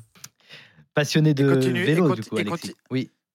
Vas-y, Jérôme. J'ai dit, j'ai dit Alexis, euh, bonjour, euh, continue à, à regarder quand même parce que il est capable de beaucoup de choses et je suis euh, en train de suivre le début de l'étape et il se passe exactement ce qu'on avait prévu.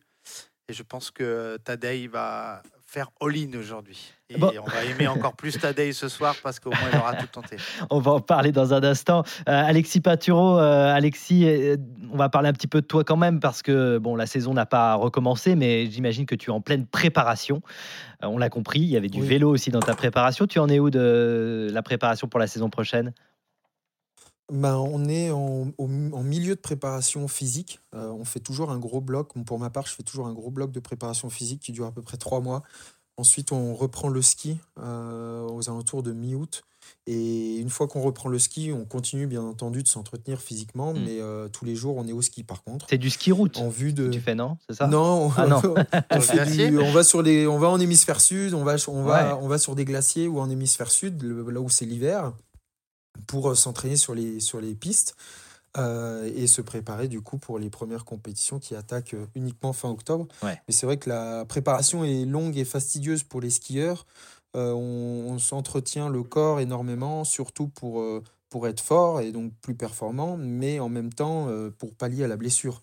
Euh, étant un sport très traumatisant, euh, on a besoin d'être bien renforcé physiquement pour pouvoir euh, bah, supporter toutes les pressions, les charges qu'on subit dans, dans, nos, dans nos performances sportives pour éviter la blessure et notamment les ligaments croisés du genou. Alexis, si je te dis 2030, tu penses à quoi? Jeux olympiques, euh, D'hiver. euh, la candidature de la Voilà, France pour les Jeux exactement. olympiques d'hiver. dont l'autre sera connu l'année prochaine. Et hier, on a parlé de la possible euh, association pour cette candidature française de deux régions, l'Auvergne-Rhône-Alpes et la Provence-Alpes-Côte d'Azur, pour avoir plus de chances de voir la France accueillir ces Jeux. J'imagine que tu soutiens cette démarche. Ah bah, bien entendu. On- la France est l'un des moteurs hein, dans les sports d'hiver euh, au niveau mondial. Euh, on est l'une des, voire même la première destination euh, pour euh, tout ce qui est sport d'hiver. Donc, bien entendu, moi je trouve que ça a vraiment du sens. En plus de ça, on a des infrastructures qui existent déjà. On a on accueille et on, accue- on a accueilli des événements internationaux de manière très régulière. Le Tour de France, bien entendu, est un parfait exemple. Donc la France est parfaitement à même de pouvoir gérer et accueillir ce genre d'événement. Et moi, j'en serais le, le premier, le premier heureux et supporter. Et en même temps, euh, euh, euh, si je peux le promouvoir, bien entendu, je le ferai. Bon, c'est dans 7 ans, tu seras encore jeune. Ah, je, par contre, je ne garantis pas que je serai au départ de l'événement. Euh, là, mais On va déjà partir sur 2026. On va déjà partir sur 2026 et après, après on verra. Derrière, derrière, ça fait un peu plus loin. Très bien. Si tu fais du vélo, ça entretient. Voilà, c'est c'est le conseil qu'on peut donner, nous, ici. On est d'accord. Merci beaucoup, Alexis, en tout cas. Ouais, merci merci d'être venu. Euh, Merci Régional de l'étape. Il connaît Courchevel comme sa poche, bien évidemment, là où les coureurs vont arriver. Et on te verra sans doute euh, du côté de l'arrivée, peut-être, euh, aujourd'hui. Merci beaucoup, en tout cas, Ça Alexis. marche. À très Merci, bientôt. Tu reviens quand tu veux, bien sûr. Allez, tout de suite, on fait un top course à midi 45. RMC 100% route, top course. Et encore 157 km à parcourir dans cette étape jusqu'à Courchevel et pour l'instant aucun coureur n'est parvenu à sortir, à s'extraire du peloton qui est en file indienne. Ça roule extrêmement vite et d'ailleurs le, peloton qui s'est scindé en, deux groupes et il me semble avoir vu Thibaut Pinot dans le, dans le deuxième groupe, en queue de deuxième groupe. Donc c'est très compliqué pour, le français mais ça roule très vite. Là on est dans des parties... euh, plus euh, descendante en tout cas avant d'arriver dans, dans le col des saisies. Mais voilà, 156 km, pas d'échappée encore pour euh, cette étape. Et vous savez quoi, messieurs euh, Dans un instant, Jérôme Pinot va nous dire ce que va faire Tadej Pogacar aujourd'hui. On Oh. sent qu'il a envie de faire plein pas de cette choses. Alors tu vas nous dire ce qu'il peut faire, pourquoi pas. C'est dans un instant, restez avec nous à tout de suite. Et on va voir, Jérôme, si euh, les UAE et Pogacar ont écouté tes recommandations. Ah, pour l'instant, ils sont à l'envers complet, donc déjà, Voilà. ça, part mal. En fait, ce qu'ils auraient dû faire, c'est mettre Yates dans ce, groupe, dans ce petit groupe-là qui est parti. C'est ça que tu nous dis. hein. Bah, pas dans celui-là. hein. Celui-là, il va pas aller loin tout seul. hein. Ils vont pas être 5 échappés Ouais, aujourd'hui. hein. ouais. C'est- faut pas y croire. Ça va ressortir de derrière. D'accord. Ça va ressortir de derrière. Et, et de derrière, euh, je, je dirais même qu'il faut s'immiscer dans ces coups-là et voir même. euh, il faut avoir la même étape euh, folle, départ d'étape folle, où on a retrouvé Tadej Pogacar et Vingegaard euh, se mettre des attaques dans une étape Hmm. de, de moyenne montagne comme l'autre jour. Mm. C'est que comme ça qu'il pourra le battre. C'est à le piéger, à le harceler. Mais a- a-t-il les les moyens, moyens, Voilà. voilà. Ouais, Voilà. C'est ça. c'est la grande question, effectivement. Euh, dans le petit groupe, on a vu effectivement Chicone et Paul S, puisqu'il y a le duel pour le maillot à poire. Rappelle-nous peut-être, Ludo, les points Oui, qu'ils peuvent euh, grappiller euh, aujourd'hui. Aujourd'hui, 65 points à distribuer. Si par exemple vous êtes en tête, vous passez en tête au col des saisies, au Cormet de Roseland, dans la côte de Longefoy et au col de la Hausse, vous prenez 65 points. Et pour celui qui arrivera en tête de cette étape, attention, il y aura une descente après, mais au col de la Lose, c'est 40 points. Donc on peut presque dire que le maillot à poids va se jouer aujourd'hui. Et donc ça, ça va être un enjeu, bien évidemment, du jour. Kevin a fait le 32-16, touche 9 et voulait nous rejoindre euh, sur RMC 100% route. Salut Kevin Salut à tous. Merci euh, de nous appeler, de nous écouter d'a- d'abord. Euh, Qu'est-ce que tu voulais nous dire? Oh, bah, je, pourrais, je pourrais dire plein de choses. hein. Je, je peux Oui. peut-être réagir éventuellement à, à ce que vient de dire Jérôme, du coup, sur la stratégie UAE. Moi, je vais faire la stratégie Jumbo. Moi, je vais me mettre dans la peau du directeur sportif de Jumbo. Moi, euh, je réponds à la stratégie de, de, de Jérôme en mettant Seb Plus au marquage d'Adam Yates. Et si Adam Yates part dans un coup de vent, je mets Seb Plus dans sa roue euh, pour, euh, pour avoir justement euh, un relais également pour Vingegaard euh, un peu plus tard dans l'étape. Donc, je pense, que, je pense que ça va jouer comme ça du côté de Jumbo. Est-ce que c'est un bon Après, directeur des- sportif, euh, Jérôme? Ah oui, mais Kevin. Kevin, il connaît bien le vélo. C'est notre fidèle parmi Ah fidèles. ouais. C'est le- l'ins- l'ancien instit de ma petite. Ah, tu l'as là, reconnu, Kevin. tu l'as reconnu, Eh oui. Mais oui. Ah non, mais évidemment, évidemment. euh, Moi, on m'a demandé de préparer euh, la stratégie UAE, mais j'ai pas préparé celle de Jumbo. mais il va falloir qu'ils fassent ça. Et, et de toute façon, ils seront, ils sont dans la, ils sont dans la situation idéale, Jumbo, avec ce- avec un tel écart. Ils seront pas ça. stressés ce matin. Ils savent ce qu'ils ont à faire. euh, Et si leurs coureurs sont à la hauteur, euh, comme ils l'ont été euh, physiquement, mais pas tactiquement depuis le début, je vois pas comment on peut les déstabiliser. Mais, mais il faut tenter. S'ils ont envie de tenter. Sinon, on finit avec deux coureurs euh, sur le podium. Est-ce que, ça. est-ce que tu crois, Kevin, puisque c'était un peu le débat, alors on l'a un peu évoqué, on l'a pas vraiment fait, mais que Tadej Pogacar a les moyens, c'est-à-dire est-ce que finalement hier il aurait pu faire mieux? Non, je pense pas, parce que euh, moi, ce que d'après euh, ce que j'ai entendu hier soir, pour moi, Pogacar, il réussit son chrono hier. Hein, il met une minute à, à Van Aert. Je suis même pas d'accord avec pas mal de commentateurs, dont Cyril Guimard hier, euh, qui revenait sur l'épisode du changement de vélo. Euh, je suis pas convaincu que c'était forcément une erreur. Euh, je pense qu'ils l'ont testé avant, qu'ils ont mesuré le plus et le moins, euh, et, et finalement, je pense que peut-être qu'il a pas perdu tant de temps que ça, voire même il en a gagné. Euh, non, je pense qu'on avait un monstre en face, quoi. C'est tout. Hein. Pogacar, rien de se reprocher sur le chrono d'hier et UAE non plus. Il y avait, il y avait un monstre. Alors, je vais pas ce qu'il dit Kevin. hein. hein. Kevin, c'est pas ce qu'il dit Pogacar. hein. Ouais, j'ai pas Ah non, vu il ses était, dernières il était déclarations pas, là, mais il euh, était pas au niveau qu'il espérait. hein. Voilà, il le dit et, et- Ouais. il, il reparle même de Marie Blanc où il a eu un gros trou d'air. hein.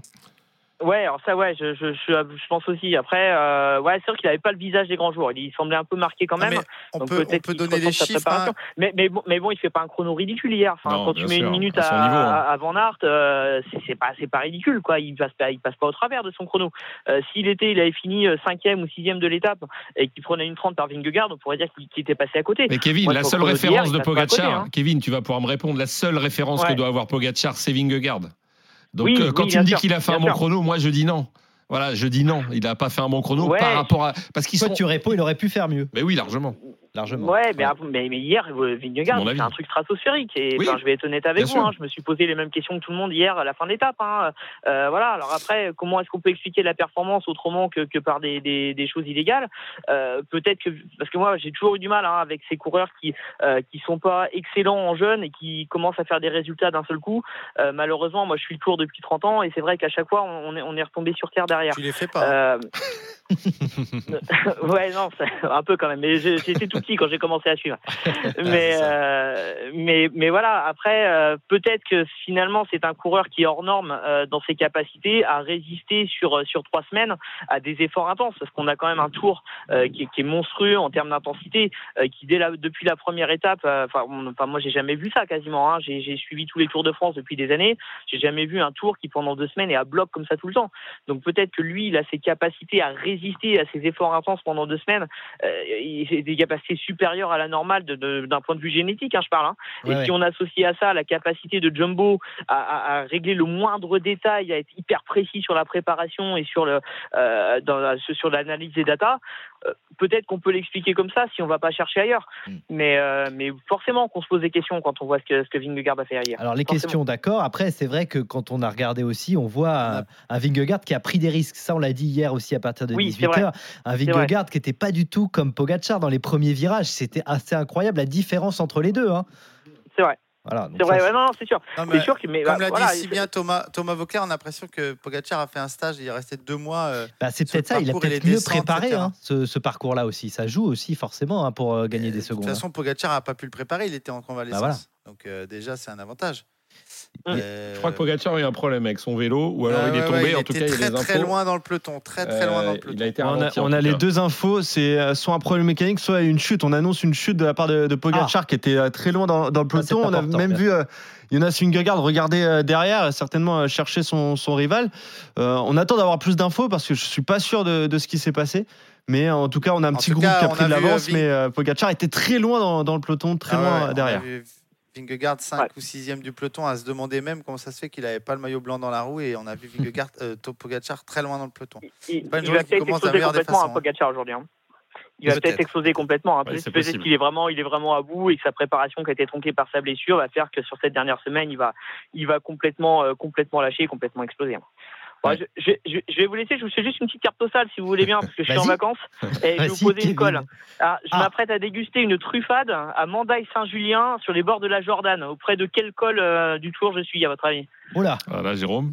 Ah, Là, c'est pour Jérôme. C'est pour Jérôme, bien sûr. Ouais, tu m'aurais parlé de la route du village au pied, mais là. euh, Une truffade. Ah. Alors, Et écoute, je suis Moi, au c'est pied la- du moi, je suis Pas- resté du sur la truffade. Pérol, Puy- le Puy-Marie, dans le Cantal. Ah, bah oui, le Cantal, ça aurait dû nous dire quelque chose quand même ce que tu manges. C'est quoi une truffade, Kevin? Une truffade, c'est une préparation avec des pommes de terre et du- une tome, euh, une tome fraîche qui est fondue C'est et c'est Alors on arrive, hein, tu nous mets, tu nous mets plusieurs assiettes, on arrive, parce que Eh là, moi, ça me donne faim. hein. Là, là, euh, attention parce qu'il va quitter euh, le studio, euh, Ludo, et il va aller tout de suite manger parce que là, Ah ça bah lui a donné Kevin, on faim, te rejoint, ça, tu nous as donné faim. C'est sympa, Kevin, de nous ça. dire ça à 13h. Là, nous, on n'a pas encore mangé. hein. Eh ben, Bon, moi, bah, merci moi, en tout cas pour la petite carte postale. et Et, et belle étape à toi. Et écoute-nous et rappelle-nous si tu veux, n'y a pas de problème. Euh, la porte est ouverte, tu sais, hein, bien sûr, pour toi et, et pour tout le monde. Au 32-16, euh, touche 9. On revient euh, dans un instant. On va faire un dernier point sur la course, Johan, quand même, avant de revenir dans un petit instant. On a des coureurs en tête, mais je vous confirme bien que Pogacar est tombé. Il était euh, ça, juste devant très, très Jonas. Vingegaard. Il est tombé, il a chuté. J'ai l'impression tout aïe, seul. Donc c'est pour ça qu'il était à, à l'arrière du peloton et c'est pour ça aussi que Ouais. Vingegaard s'est retourné pour savoir où était où était Pogacar. On connaît l'immense respect qu'on qu'on ait qu'on ait deux hommes en- en- entre eux. Donc Est-ce qu'il euh, va l'attendre euh, C'est la question. c'est ça, c'est ça aussi. Il l'attend toujours. Rappelle-toi, la- l'année dernière, il avait chuté dans une descente. Pogacar et Vingegaard l'a- l'avaient at- attendu. Mais voilà, pas d'échappée encore. On a quelques coureurs qui essayent de- d'attaquer. Mais l'info principale dans ce col des saisies, c'est que Pogacar est, est tombé. Le col Sans des gravité. saisies que l'on va suivre en direct, bien sûr. Le premier col de la Ça journée peut pour être tous un les effet coureurs. inverse. hein. On- Ça peut être C'est-à-dire l'effet inverse. Bah, créer une espèce d'adrénaline qui pique un peu et qui fait qu'on on a une journée exceptionnelle après une chute. Mais on l'espère. Le jour même, hein. le On lendemain, le c'est pas la même. pour le suspense, bien sûr. On va revenir dans un instant, dans moins d'une minute. hein. Vous revenez bien sûr dans la radio digitale. Vous le savez, RMC pour euh, ce Tour de France. On suit les étapes en direct et en intégralité. Ils sont en train de monter ce premier col, cette première difficulté de la journée. Vous ne raterez rien en restant avec nous. À tout de suite. RMC 100% route, le prologue. RMC 100% route, midi 14h, le prologue.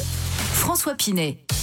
De retour en direct sur la radio digitale RMC 100% en route, 8 heures de direct jusqu'à 20h pour vibrer avec nous sur l'étape reine du Tour de France.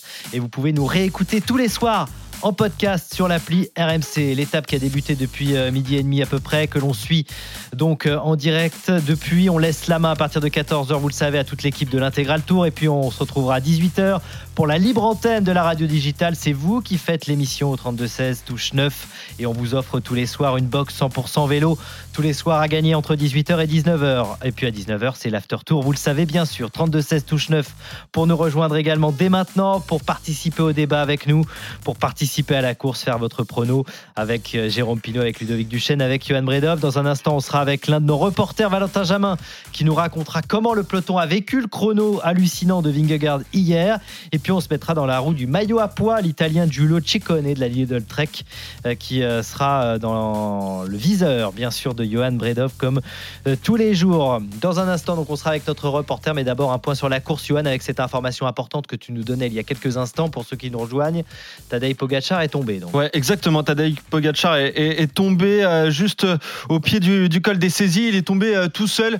Le Slovène, il a été euh, attendu par, par le peloton et notamment par Jonas Vingegaard hein, qui s'est euh, arrêté, qui s'est retourné pour savoir euh, où était Pogacar. Il est tombé juste devant le, le Danois, le, le Slovène. Donc voilà, il est remonté quand même dans les, dans les avant-postes. Il est aux côtés de, de Vingegaard. Il a deux équipiers avec lui. Donc plus de peur là que là. de mal pour euh, Tadej Pogacar. On est à 9,2 km du sommet de la première difficulté du jour, le col des saisies, col classé en, en première catégorie, à 5,1% de, de moyenne. Des coureurs qui ont pris les, euh, quelques, de l'avance sur le peloton. Euh, Je vois notamment, je distingue Mathias Kielmo, je vois Giulio Ciccone aussi qui est juste dans sa roue, Ben le, O'Connor. le maillot à poids, Ben O'Connor qui est là. Champoussin qui est là. Clément Champoussin, Rigoberto Urán, Nelson Paoles, Victor Victor, Lafay qui est là, Clément euh, Jonas Grigard, pardon, Chris Harper. Voilà, il y a, il y a de gros noms dans cette, euh, dans cette échappée qui a pris 15 secondes d'avance sur le, sur le peloton. Maillot il y a un homme qui est en train de perdre pied, messieurs, déjà, et qui est en grande difficulté, est déjà à l'arrière du peloton, c'est Tom Pitcock, le 12e du classement Ouais, général, est faire, déjà euh, distancé par. Ah ouais. par le peloton. Ça va, euh, ouais, ça va, ça va. C'est assez euh, étonnant d'ailleurs de le voir distancé là. Bah, pas, pas un homme de trois semaines, en fait. Ah oui, Ouais, c'est ça, c'est ça, d'accord. Attention. hein. Ouais, ouais, c'est vrai. Thibaut Pinot est à l'avant aussi. Ça, c'est une bonne nouvelle. On va avoir Et une étape de feu. Grande nouvelle, messieurs, qui peut nous faire plaisir à tous si on veut du spectacle, c'est qu'il y a un coureur de l'UAE qui Eh est oui. placé à l'avant de la course et il s'appelle Rafa Machka. Ouais, ça, c'est pas anodin. Ça veut dire que Monsieur Tadej Pogacar, s'il a les moyens, va décoller dans pas longtemps et va se servir de Machka très vite. Ah, ça, c'est intéressant. On va suivre ça évidemment de très très près. On va accueillir Valentin Jamin qui est en direct sur les routes du Tour et sur les routes de cette 17e étape. Salut Valentin. Salut à toutes et à tous. Merci d'être avec Salut, nous. On est très très heureux de t'avoir avec nous parce que tu as passé euh, ta journée hier aux côtés des coureurs qui observaient le chrono de près de Jonas Vingegaard. Euh, comment le peloton a vécu cette journée? Alors déjà, euh, une image pour, euh, pour vous dire, on était sous une, une petit, un petit barnum en fait avec des journalistes, Euh, on était une quarantaine, une cinquantaine, il y avait la télé, donc on regardait un petit peu les yeux tous écarquillés et parmi nous, un certain Marc Madio, le manager de la Groupama FDJ qui était là avec, avec son masque et qui lui aussi avait les yeux grands ouverts hier quand on voyait l'écart grandir entre, entre Pogacar et, et Vingegaard. Alors les coureurs en fait étaient tous passés avant parce qu'il y a un ordre dans le contre-la-montre, donc hier soir c'était difficile d'avoir leur sensation, mais ce qui ressortait déjà, première sensation, c'est euh, la surprise, euh, l'étonnement, euh, voire l'incompréhension, évidemment, de voir un tel écart après, après un chrono de, de 22 km. Marc Madio, effectivement, avait un peu de mal à expliquer ça et il disait que c'était probablement une question de, de jambes. Donc ça, c'était c'était la première sensation, l'étonnement, la surprise. Et puis, il faut être honnête, hein, dans les- dans l'entourage, on va dire, dans le, microcosme, ici, la bulle Tour de France, est arrivé un petit peu une certaine sensation de, bah, de, malaise en fait face à une telle performance. Euh, que penser? Parce que évidemment, euh, l'idée n'est pas de lancer des, accusations, mais il y avait vraiment ce, ces petites choses palpables euh, autour des bus, etc. Et ce matin, c'était la question numéro un. Euh, voilà, qu'est-ce que vous, euh, comment vous réagissez à ces, à ces interrogations autour de la performance de, de Vingegaard? On est passé bah, de la surprise à, à l'interrogation, au questionnement, pas à l'accusation, parce que sans preuve, il n'y a pas d'accusation. Et, et en réalité, on n'a pas de, de raison d'accuser Jonas Vingegaard. Mais voilà, il y, a, il y a quelque chose qui, qui est palpable et honnêtement qui rend l'environnement un petit peu bizarre euh, après l'étonnement. euh, il y a un petit peu le questionnement, on va dire, même si c'est pas toujours, euh, c'est pas toujours euh, en on comme on dit et, et dit à haute voix. Euh, c'est un petit peu la sensation qu'on a sur ce tour. Toi, tu es, à côté de Marc Madio, hein, c'est ça, pendant le, le chrono. hein. C'est ce, que- c'est ce qui s'est passé. hein.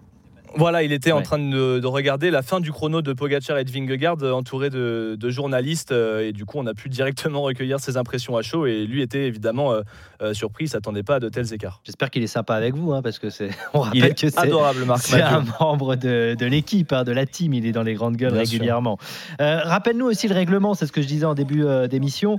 Règlement des contrôles antidopage et puis aussi des contrôles des, des vélos à l'arrivée pour éviter le dopage technologique, ce qu'on appelle le dopage technologique. Est-ce que le vélo de Vingegaard, par exemple, a, été contrôlé hier Oui, oui, bien sûr. Euh, tout, est, euh, tout est très codifié hein, par. euh, par, c'est un règlement de l'UCI et c'est un organisme qui s'appelle l'ITA, qui est un organisme indépendant qui, qui, qui gère ces contrôles. Donc il y a des contrôles euh, antidopage sur les coureurs, vainqueurs d'étape. Tous les maillots, tous les porteurs de maillots sont, euh, contrôlés à l'antidopage. A également des contrôles euh, inopinés, des contrôles aléatoires sur le Tour de France qui sont nombreux. Donc euh, il y a évidemment des contrôles euh, sur les hommes et il y a des contrôles effectivement euh, sur les vélos des coureurs. Alors euh, on est très transparent, notamment du côté de l'organisation du, Tour de France. En fait, je vous donne un exemple. Après la 13e étape, on nous a dit que 52 vélos avaient été euh, euh, contrôlés, dont 8 à rayon X. Il y a plusieurs manières de contrôler les vélos. Il y a des tablettes magnétiques, il y a une cabine mobile à rayon X et il y a des appareils portables avec des technologies de rétrodiffusion et de transmission. Donc c'est un petit peu pointu, mais tout ça pour vous dire qu'on est sur des technologies très avancées pour contrôler euh, les vélos. Alors, il y a des contrôles euh, voilà, de, de poids, etc. Il y a des contrôles pour voir s'il n'y a pas de, de triche. Et les vélos, hier, ont été contrôlés, notamment celui de, de Jonas Vingegaard. Et il est contrôlé, de toute façon, Jonas Vingegaard, très, très régulièrement, puisque c'est le porteur du maillot jaune. Ouais. Merci pour toutes ces précisions très très importantes, euh, Valentin. Juste un mot, toi, pour toi, comment ça va se passer? Tu fais le col de la Lose ou pas? Tu Alors, nous, on a décidé de le faire à vélo, le col de la Lose, parce qu'en voiture, c'était trop facile. Mais t'as bien Donc, raison. euh, voilà, on va le faire à vélo et peut-être sans les mains. Voilà comment on va faire. T'es avec, t'es avec qui? Avec Kevin? Parce que Bah Kevin, Je ouais, le vois mais pas je faire ça, je lui. le, Je sais je pas le pourquoi. sème à chaque fois, Kevin, donc je perds mon temps à chaque fois, c'est embêtant. T'es trop rapide. Ouais, ça, c'est la jeunesse. Exactement. voyez, Valentin Jamin, il est, il est parfait. Merci beaucoup, Valentin. Bon tour à toi. Du Avec coup. plaisir. Et tu reviens quand tu veux. On t'attend euh, avec plaisir. On t'accueille en 100% route tous les jours entre midi et 14h. Merci beaucoup. Allez, on va faire un point sur euh, la course à 13h08, cette 17e étape. Euh, Johan, euh, où on en est avec ces coureurs qui essayent de s'échapper 100% route. Top course. Ah, on te t'anticipe comme ça, on te le met euh, dans les dents. Baf. C'est Allez, c'est parti avec euh, un bon groupe de coureurs. Ils sont euh, quoi, une vingtaine, 19 coureurs à, l'avant. On a Thibaut Pinot, on a Julien Alaphilippe, on a également Victor Lafay ou encore Clément Champoussin. Voilà pour le clan français présent dans euh, ces échappées qui possèdent 23 secondes d'avance. On a aussi de, de très bons coureurs. Je pense à Giulio Ciccone, porteur du maillot à poids, Mathias Kielmos de la Lidl Trek. On a également les coureurs d'AG2R Citroën, Ben O'Connor et Félix Gall, Rui Costa. Simon Yates qui est là, lui le coureur le mieux classé au général, 8 Jack Egg. du, du général Jack. Egg. Il y en a énormément de très bons coureurs. Rigoberto Oran, Nelson Paules aussi 19 secondes d'avance sur euh, le peloton euh, maillot jaune. C'est euh, Dylan Van Barl qui roule en tête de ce peloton pour essayer de, de revenir parce qu'on a un équipier de euh, Tadej Pogacar à l'avant. Alors moi je vois Lengen, mais euh, tu me confirmes que Ouais, c'est ouais, euh, c'est Wengen. que c'est Maïka ou Lengen, euh, Jérôme? Je sais pas si tu Ah as eu le non, temps de non, voir. dans le groupe de tête, c'est Rafa Majka, ça c'est Ah sûr. d'accord. Et ben voilà, Rafa Maïka donc qui est, qui est dans le groupe de tête. Et on a donc Dylan Van Barl qui roule derrière à 23 secondes, qui roule pour son leader Jonas Ah bah Vingegaard avec feu, dans hein. sa roue euh, Tadej Pogacar. 13h10 et, Et on ne va rien rater de cette montée de la première distancé, col, les gars. du premier col. Ah. Ouais, Paulès distancé, et ça c'est important, Ouais. évidemment, pour, le maillot à poids, disait. Pour. Ah, le problème de Ciccone, c'est pas Paulès. Hein. Je pense que ça s'appelle plus Oui, Vingegaard, Vingegaard. c'est ça, ouais, ouais. c'est ça. Mm. Bah tiens, puisque tu parles de Chicone, on peut continuer d'en parler. hein. on va faire euh, notre dans la roue 2 évidemment, puisque euh, tous les jours on suit un coureur en particulier. Aujourd'hui, évidemment, ça grimpe. RMC 100% route dans la roue de. Oui, puisque Yohan, tu as choisi de te mettre dans la roue de maillot à points, donc de l'italien dont on parle depuis un moment, l'italien Giulio Ciccone. Exactement, parce que c'est pas étonnant de le voir porter ce, ce maillot, Ciccone, la chasse au point en haut d'école. Il s'en est fait une spécialité, meilleur grimpeur du Giro 2019 et sur les six grands tours qu'il a terminé, il a fini à quatre reprises dans le top 3 du, du classement de la montagne et en juin, il a même terminé meilleur grimpeur du Dauphiné parce que Giulio Ciccone, il n'est pas du genre à, viser le général, hein. il a déjà porté le jaune pendant deux étapes, c'était lors du Tour 2019, mais lui c'est un chasseur de col, un chasseur d'étapes, même 11 victoires dans sa carrière, dont trois étapes du Giro et trois victoires rien que cette année sur le Tour de Valence, lors du Tour de Catalogne et au terme donc de la dernière étape du Dauphiné en résistant au retour d'un certain Jonas Vingegaard. Il faut dire que l'Italien était revanchard. Pour la première fois de sa carrière, le coureur de 28 ans n'a pas pu prendre part au Tour d'Italie en raison euh, du Covid. Un Giro qui partait de chez lui en plus dans les Abruzzes. Il avait prévenu qu'il reviendrait avec de la détermination et c'est ce qu'il a fait donc sur le Dauphiné. À lui de continuer sur le Tour. Il a terminé deuxième à la Reims derrière euh, Jane Lay. On l'a revu à l'avant ce week-end pour prendre des points. Maintenant, cela va être très compliqué de ramener cette tunique à poids à Paris, sachant que le col de la Lose, on en a parlé, rapportera 40 points au coureur le franchissant en tête et que Chicone n'en a que 6 d'avance sur Vingegaard. Mais en tout cas, aujourd'hui, il est parti pour aller prendre des points. Il est dans le groupe de tête. Le meilleur du cyclisme sur RMC avec Lidl, sponsor principal de Lidl Trek. Dans la roue de Giulio Ciccone aujourd'hui, Ciccone qui est à l'avant avec euh, le reste euh, de l'échappée. Giulio Ciccone peut-il garder son maillot à poids aujourd'hui? C'est la question, messieurs. Est-ce que Ludo, tu penses que l'Italien peut le faire? Euh, c'est son seul objectif hein, de ce tour. Je pense que hum, malheureusement, pour lui, euh, ça va être compliqué par rapport à Vingegaard. Le col de la Lose va le. Ouais, je sais pas, il va prendre des points là, c'est sûr. Ils ont très peu d'avance hein, sur le peloton, donc faut attendre. C'est peut-être pas non plus la, la- la bonne échappée, mais je pense que Vingegaard sera pas très loin à l'arrivée, donc euh, donc je suis pas certain non qu'il prenne ce maillot, en tout cas qu'il soit sur le podium à Paris. Jérôme? Ouais, ça va être compliqué, je suis d'accord avec Ludo. Il a, il a tellement de, de points encore. À, à- il y a encore tellement de points distribués. Puis quand on voit le, le début de cette étape euh, où les grands vont, vont, batailler certainement, et c'est eux, qui, eux le danger avec ce nouveau barème. Mais, euh, mais il n'a pas dit son dernier mot parce que c'est un, un combattant, mais c'est un excellent grimpeur. hein. Hier, on a vu quand même, il a, il, a, il a fait le meilleur temps de la montée. Alors certes, il s'est beaucoup réservé avant la montée, mais il fallait monter très très vite pour quand même faire mieux que Vingegaard et, et il l'a fait. Donc il, il est capable de peut-être de s'accrocher ces, ces premiers cols là. Pour lui, il faut faire au moins le Cormet de Roseland aujourd'hui, pas être trop loin, enfin, facile à dire, à la Lose pour faire quelques points et puis ensuite profiter des derniers des dernières étapes pour aller chercher des points par-ci par-là. Mm. C'est jouable, mais c'est loin d'être gagné. Giulio Ciccone, maillot à poids aujourd'hui. On verra s'il le garde sur ses épaules aujourd'hui. Mais en tout cas, euh, je sais, Jérôme, que tu aimes bien l'Italie, hein, c'est ça. Et, et tu, et- mais on était, t'es pas le seul d'ailleurs, tu as, bien raison. Oui, oui. Euh, et, et le cyclisme italien est dans le dur quand même depuis plusieurs années. Et c'est vrai que c'est bien d'avoir un Italien qui brille sur ce tour avec un maillot distinctif. Parce que depuis la Lampré en 2016, il n'y a plus d'équipe euh, italienne euh, dans l'élite. Euh, et puis le dernier Italien à avoir gagné des grands tours, bah, c'est Nibali. Euh, ça date Ouais. quand même de 2014 pour le Tour de France, 2016 je crois pour le, pour le Giro. Donc c'est vrai que le cyclisme italien est un peu dans le dur, un peu comme le cyclisme français, qu'on a du mal à trouver un, Ah un non, potentiel non, non, vainqueur. On a, on a un, bien meilleur On est mieux cyclisme que le Ouais. cyclisme transalpin. Ah Ouais, oui, oui. On a quand même des, des- des jeunes talents qui arrivent et on a encore des coureurs à très haut niveau. Regardez euh, le classement général. hein. Avant de, premier, de trouver les premiers coureurs italiens sur le Tour de France, euh, dans le classement, c'est quand même rare, mais il est très loin. Donc c'est quand même, on a un meilleur cyclisme que l'Italie. Effectivement, depuis, euh, depuis la retraite de, Vincenzo, euh, de Cunego, de Scarponi, tous ces garçons-là, et on, a une grosse pensée pour Michele Scarponi, parti trop tôt, il y a un trou derrière. Il y a un trou derrière. Alors il y a, le petit Battistella, évidemment il y a Ganna qui est là, mais ça suffira pas à recréer de l'espoir chez les Transalpins. Dieu sait si je les aime, et Ciccone est, parmi les tout meilleurs coureurs de chez eux, euh, de leur pays, et c'est euh, c'est en train de devenir même euh, le coureur phare, parce que derrière, ça tarde à venir. C'est malheureusement le, un, fait. Il y a, il y a moins de, jeunes talents chez les, chez, les, chez les Italiens que dans beaucoup d'autres pays. Et le cyclisme transalpin, depuis la retraite de Vincenzo, ils sont, ils sont orphelins d'un un fuori classe, c'est comme ils le disent là-bas. Ah, moi, j'adore l'accent italien de Jérôme Pino. hein. Mais c'est incroyable. Tu passes ta, ta vie en Italie. Tu te fous de ma gueule Non, là, pas du tout. pas du tout. pas du tout. On sait jamais, François, t'as raison. C'est Jérôme. Pino. c'est Pino, c'est P-I-N-O en fait ton, ton nom en fait. Tu, tu l'as Tu- tu l'as quand transformé. tu, écoute, quand tu, quand tu parles l'anglais, par exemple, les, les mots anglophones, tu les, tu les fais avec l'accent. Ben oui. Et je parle couramment cette langue. Donc, Mais on sent que tu aimes ce pays et Grande Ah, Pino, je l'adore. c'est grande Pino, Il magnifique. m'a offert la plus belle victoire de ma carrière et je me suis euh, jamais aussi bien senti dans un pays, à part évidemment chez moi à Vigneux de Bretagne, qu'en Italie. C'est mes racines. Ma Mais maman oui. s'appelle Favalessa. Ah. Ah bah voilà. Ah oui, évidemment. On sait tout. Non, mais on, a tout, on a tout compris, mais on aime, on aime cet accent euh, italien. Attends, je me moque pas du tout de toi.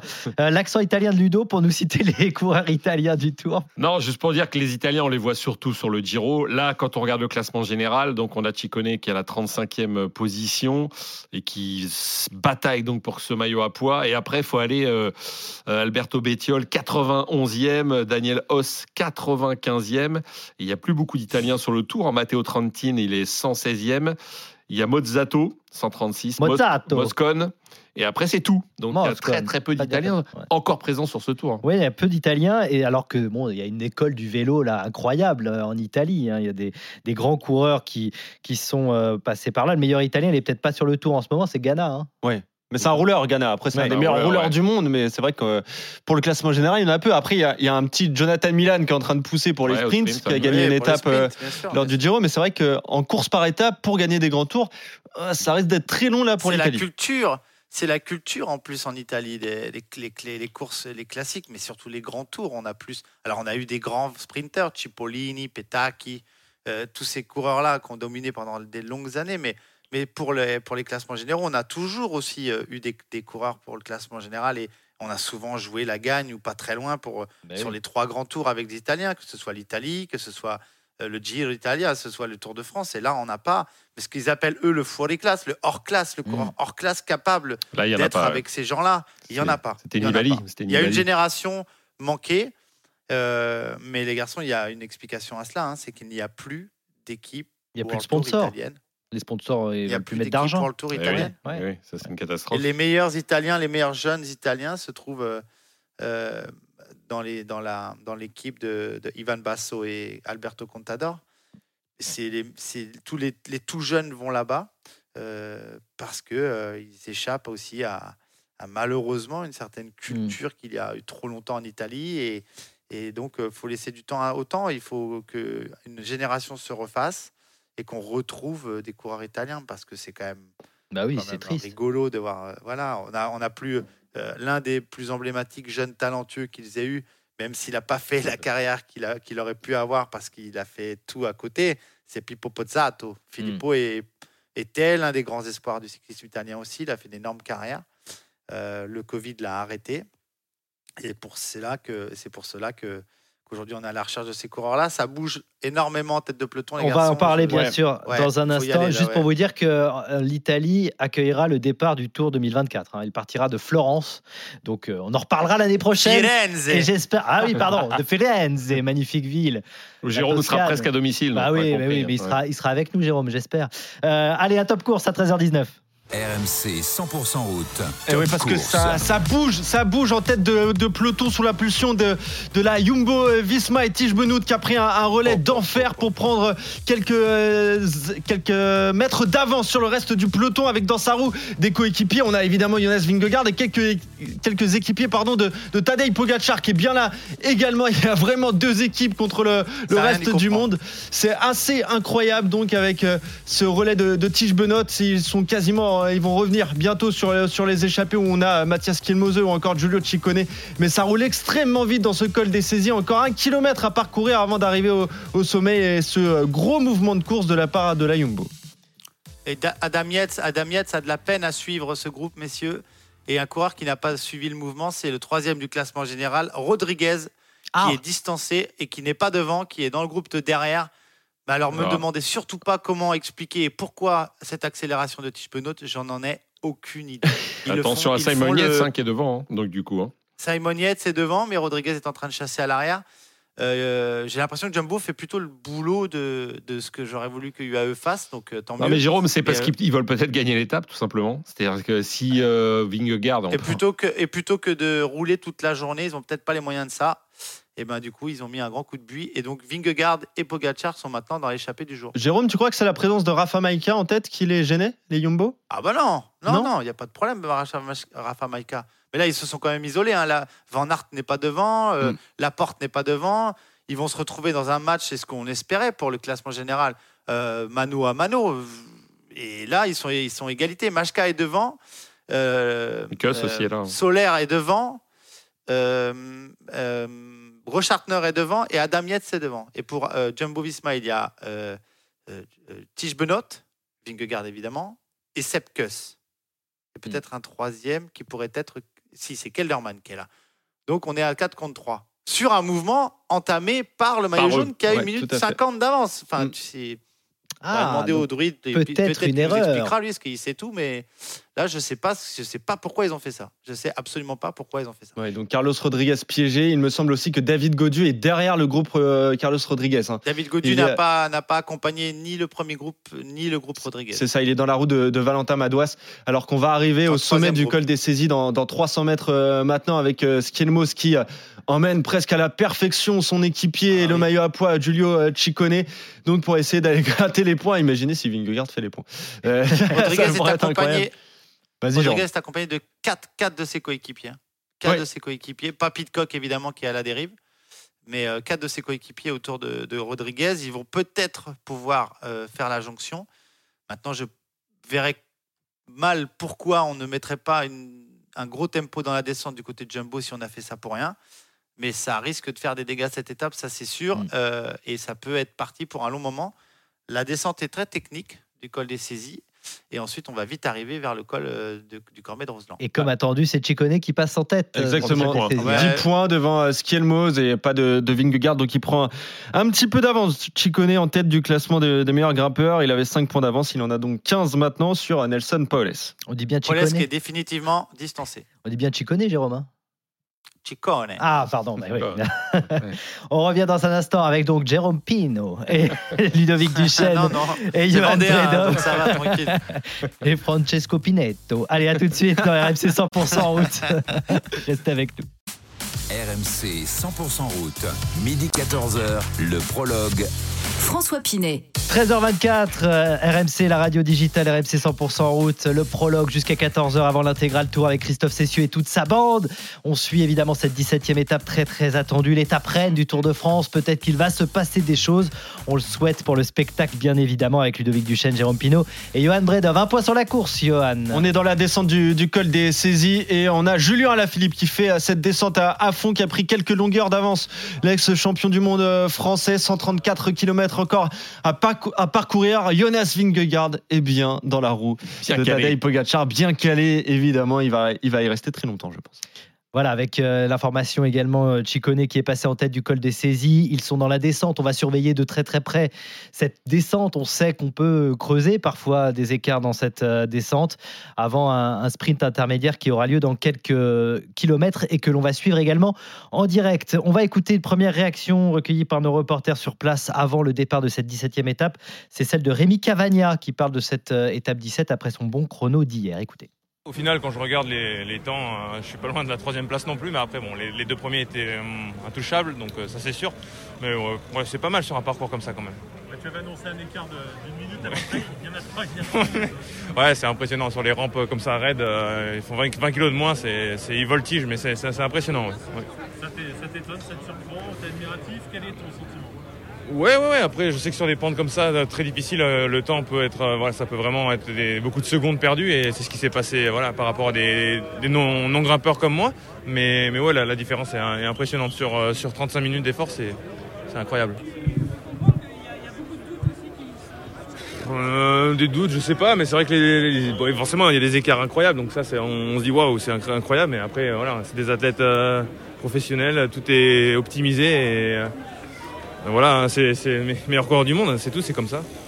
Voilà, Rémi Cavagna, sixième hier, qui a fait un très très bon chrono. Pendant très longtemps, il était en tête avant que Aert le dépasse. Et puis euh, évidemment, euh, les extraterrestres dont on a parlé, euh, qui étaient au-dessus évidemment. Mais c'est un très bon chrono. C'est à noter quand même pour Rémi Cavagna, qui est un spécialiste de la discipline. Alors que Julien Alaphilippe. euh, Ouais, il s'est fait la mal, il se fait la belle, euh, Julien Alaphilippe. Voilà, dans, dans la descente, c'est un des meilleurs descendeurs euh, du monde. Il a peut-être du mal quand la route s'élève, mais quand ça descend, évidemment, il a gardé euh, toutes ses qualités, Julien Alaphilippe.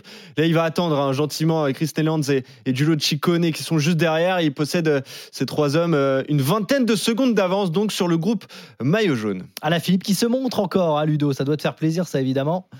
C'est un attaquant hors pair et là, il fait un numéro quand même dans la descente. hein. Il fait une descente assez incroyable, voilà, dont on a souvent parlé. Ça se trouve, il est quoi? Il est pas loin des 100 km/h. Ouais, il a 84 km/h là. 84 et c'est vraiment l'un des coureurs qui aura le plus attaqué sur ce tour. Alors, tu sais qu'il y a un prix hein, qu'on remet à la fin du tour sur le, le super combatif. Euh, Ouais, je il le pense qu'il en sera pas Toi, loin tu, le quand même. donneras, tu le donnerais à Alaphilippe. Moi, je donnerais tout Sauf de suite si, même. Thibaut, sauf si Thibaut il gagne une étape. Ouais. Oui, mais il, il a, fait la il différence. a Mais- tellement attaqué à la Philippe, il a Ouais. tellement essayé. Thibaut Pinot a été souvent devant aussi. hein. Aussi. Il y a Van Aert aussi. Euh, voilà. Ouais, ça, Van Aert beaucoup, ouais. ça fait un beau podium. Effectivement, à la Philippe, euh, les Français d'ailleurs, puisqu'on a entendu Rémi Cavagna, on a vu aussi euh, le bon chrono hier de, de Godu. Est-ce que là, avec cette configuration, euh, messieurs, où évidemment il y a un écart assez important entre Vingegaard et, et Pogacar, est-ce qu'il va y avoir un peu plus de place pour aller chercher une victoire d'étape, celle qu'on attend depuis Victor Lafay et sa victoire Bah là, si on s'arrête là, il y en a pas beaucoup de Bah place. là, hein. Ouais, ça Bah, va être vu- très compliqué. hein. Non, mais Godieu est pas là Vu le surtout. scénario, ça. hein. vu le scénario. euh, Bah, peut-être le pas pour scénario aujourd'hui. Eh, euh, juste une question pour toi. Jérôme. Euh, pourquoi, parce que ça, ça m'énerve profondément, mais pourquoi Godu n'est jamais, je dis, je dis bien jamais, avec les premiers échappés? Et là, on parle vraiment de, des meilleurs qui sont devant. Il n'est pas devant. T'as commencé ton émission en disant du bien Mais de oui, mais David non, mais moi, Godu. ça me rend Écoutez le podcast. Il y a toujours il y a Bah, parce que, Il peut pas s'en empêcher. être- Tac, il doit être diesel, quoi, tu vois. Ouais, il, doit ça, être- il doit pas être bien au départ. Il faut, il faut une mise en route. Regarde l'autre jour, il fait une très belle montée du BTM, mais il est lâché euh, dans le col des Aravis pour le coup, ce que j'ai confondu tout à l'heure. Donc euh, il est toujours à- avec un coup de retard. Il a du mal à mettre en route. Et là encore une fois, hein, là les voitures sont passées derrière. Il est dans le peloton derrière. Il y a que 15-20 secondes, mais je- y a- encore une fois, il n'y a pas de transition. On va essayer de voir là s'il est dans ce groupe-là, mais j'en suis même pas sûr. Quoi. Il est même pas. Ah si, il est dans le deuxième groupe quand même. Donc il est piégé parce que parce que il est mal positionné, parce que euh, parce que peut-être. C'est un manque de vigilance Est-ce il- que c'est un manque de non, vigilance pense qu'il a du mal à la mise en route. Il, il est diesel comme on dit, et ça vient petit à petit. Alors ça, ça se rectifie euh, euh, ou pas, mais en tout cas ça se travaille parce qu'il faudra il faudra réduire ça dans les années à venir s'il veut espérer faire mieux. Mais c'est vrai qu'à chaque coup de butoir, le premier coup de pétard, il est jamais dedans. Mais ce qui est paradoxal, c'est qu'hier, lors du chrono, bah, il est en jambes dès le premier intermédiaire. Il était Hier, là, il, était dans fait le une coup. heure d'échauffement avant le. Bah, avant c'est- le- bah, qu'il fasse une heure d'échauffement euh, Ouais, juste avant les là, ça va étapes lui faire de 7 heures et 150 demie de bornes. vélo aujourd'hui, ça va faire beaucoup. C'est sûr. Non, mais c'est vrai que c'est oui, c'est sûr dommage, que ça, Et je pense que je pense que le problème qu'il a eu l'autre jour, départ en, en col, vous vous vous rappelez hein, la première fois où il a été vraiment mis euh, Ouais. en très en très Ouais, grande ouais. difficulté, s'il n'y a pas d'équipe, le tour est définitivement fini. Euh, la veille c'était repos, il a dû pas faire grand chose et le matin il est parti un peu mou et, et tout de suite première difficulté, il explose quoi. Il a il a du mal à la mise en route. Alors il y a énormément de gens compétents dans l'équipe Groupama FDJ qui vont analyser ça et qui vont essayer de, de modifier cela. Mais ouais, c'est sûr qu'il y a un vrai problème là-dessus. Ça, Il sûr. reste plus beaucoup de jours pour aller chercher, pourquoi pas aussi une victoire d'étape pour ses coéquipiers. À un moment donné, quand on va se retourner euh, dans le rétroviseur et qu'on va voir ce tour de Groupama, euh, on se dira bah super, on a aidé notre coéquipier, mais on a sacrifié peut-être l'occasion d'aller chercher une victoire d'étape pour un Madouas, pour un Pinot. Donc euh, c'est c'est ça quand même qui est gênant à un moment donné, alors qu'on arrive à la fin du tour, de se dire bon allez, David, t'es pas dans t'es pas dans le coup. Euh, c'est pas grave, on va faire euh, Madouas, on va le libérer, euh, de ce, ce genre de choses. Pour le coup, Pinot est libéré. Lui, il est dans le groupe Oui. maillot jaune, Ouais, ouais. Thibaut Pinot. Mais Pinot, c'était un accord dès le début. Bon, c'est un accord avec la France entière, je pense. Euh, on est obligé de libérer Thibaut Pinot quand même, libérer le soldat. Mais, mais c'est vrai que pour Valentin Madouas, c'est un tour un peu paradoxal. Il est champion de France, il a pas eu l'occasion de se montrer. Il a essayé de partir quand même dans, dans l'échappée hein, tout à l'heure. Mais là, euh, il est forcé de se mettre au service de son leader qui a été piégé, euh, à l'image d'autres leaders. Hein, c'est pas le seul. Et Carlos Rodriguez a été piégé. euh, C'est le rôle Jane Lay aussi, hein, mais c'est sûr, c'est ce- c'est ce qui se passe dans, dans le cyclisme. Mais c'est vrai que ça. Mais ce qu'on aimerait, c'est que sur une étape, ce soit lui qui piège les autres. Exactement. Euh, on a vu Hindley le faire, on a vu Carlos Rodriguez le faire. Alors, c'est du très haut niveau, d'accord, Adam Yates également. Mais quand vous, Ah, vous avez qu'il fait a les jambes, il le dit hier qu'il a les jambes, Oui. qu'il est mieux en troisième semaine, il, est- le dit. hein. Oui, il est bien. On, on voit qu'il est beaucoup mieux. Et il a fait quatrième du tour. Donc là, mais là, il est quand même à 10 minutes du podium. Donc ça, on peut, on peut dire ce qu'on veut, ça ne ment pas. Mais c'est vrai que moi, je, j'ai, tellement envie de le voir euh, devant. Et là, il va, il va faire comme il fait tout le temps, c'est-à-dire il va revenir. Parce que comme il a des vraies bonnes jambes, on peut penser qu'il va revenir. Ouais, il, mais va, il va certainement revenir, mais au prix de quel effort quoi Parce que Mm. là, il- je, le, je le répète, hein, il n'y a, a pas de transition hein, entre la descente et le, la fin de la descente, où le groupe de, de Godu perd du temps sur le groupe maillot jaune, et le début de la montée, il n'y a pas un mètre de plat. On repart directement dans le Cormet de Roseland. Donc il va être obligé de faire un effort dans le Cormet de Roseland, et ça se paiera sur le final. On est en troisième semaine, même s'il est très bien en troisième semaine habituellement. Voilà, il, a 20 il a 28 secondes de retard, euh, Godu, sur le groupe maillot jaune. hein. Ouais. c'est beaucoup. Donc c'est déjà euh, un petit trou qui a été fait. Effectivement, on veut faire un point d'ailleurs sur la course. hein. Devant, c'est pas des peintres, ils vont pas s'attendre. hein. Ah bah justement, tu parlais de peintre. On va écouter Aurélien Paré peintre. Bravo. Qui a été interrogé euh, juste décisive. avant euh, ce, ce départ. Bah ouais, c'est pas, pas travailler avec Jérôme Pinault, hein, c'est juste là le, le feeling. Ah, c'est même pas le travail. Ah non, c'est du feeling, c'est du feeling, c'est du talent. On va écouter Aurélien Paré peintre, le coureur AG2R. C'était juste avant cette étape. C'est un col, euh, c'est un col qui est, qui est super dur. hein. Je pense que c'est un des plus durs cols euh, du coin. C'est hyper irrégulier. Il y a pourcentage moyen et pas, est pas affolant, mais voilà, les rampes sont dures et les replats, les rampes, les replats, les rampes, c'est vraiment horrible. Ouais, on l'a repéré avec Ben au mois de juin, mais je l'avais déjà fait une fois, ouais. En fait, faut, on monte dans la piste de ski, donc c'est pour ça que c'est pour ça que c'est raide. C'est un peu un tout là. Ça sera en fin d'étape, la longueur. euh, et on montera déjà depuis un moment, depuis, euh, depuis le bas de la vallée, notamment depuis Courchevel, donc l'ascension sera, longue en temps. Après, c'est sûr que les trois derniers kilomètres, on passe au-dessus de 2000 mètres, donc on sait que c'est toujours, euh, toujours un peu plus difficile, même si euh, on, peut, bénéficier du frais, mais ouais, l'altitude, ça, ça, fait, ça fait du mal, ouais. Aurélien Paré-Peintre qui décrivait ce col de la Lose, qui est évidemment un des moments très très attendus cet après-midi pour tous les coureurs. Tu le connais, Jérôme, le col de la Lose? Tu l'as déjà pratiqué Jamais à vélo, jamais à vélo, mais euh, je vous raconter la petite anecdote il y a 2020 où Jens de Bucher et, et- et Thomas et Brian Cocard étaient en grande difficulté et où j'avais mis euh, mes 40 invités ou mes 30 invités du jour, dont le patron de BNB Hotel. Je leur avais dit on va frôler les hors délais avec Brian, donc maintenant il faut vous mettre sur la route, un tous les 10 mètres et vous le poussez. donc on a poussé Brian et il a fini dans les délais. Euh, c'est un, ouais, c'est un des, c'est le col le plus dur de France. Ah oui, ouais, carrément. Et Jérôme, qu'est-ce que ça fait euh, Là, c'est 2304 mètres? Qu'est-ce que ça fait quand tu es coureur et que tu passes, voilà, quand tu arrives à des altitudes, euh, on le voit sur les plus hauts cols, quand tu arrives Bah, à 2 autour de 3 1800 déjà, on est, euh, on est en dette d'oxygène extérieur. Donc euh, quand on est dans des- un effort total où on crée de la, du, du- du dioxyde de carbone, on, est, on crée de la toxine et là on en a moins. La- L'atmosphère est moins riche en CO2 et du coup on est en dette d'oxygène. Et, évidemment, euh, évidemment que ça complique largement la, performance et que beaucoup, beaucoup de coureurs sont, gênés et au-dessus de 2000 ont parfois des, coups de moins bien. Passage à vide.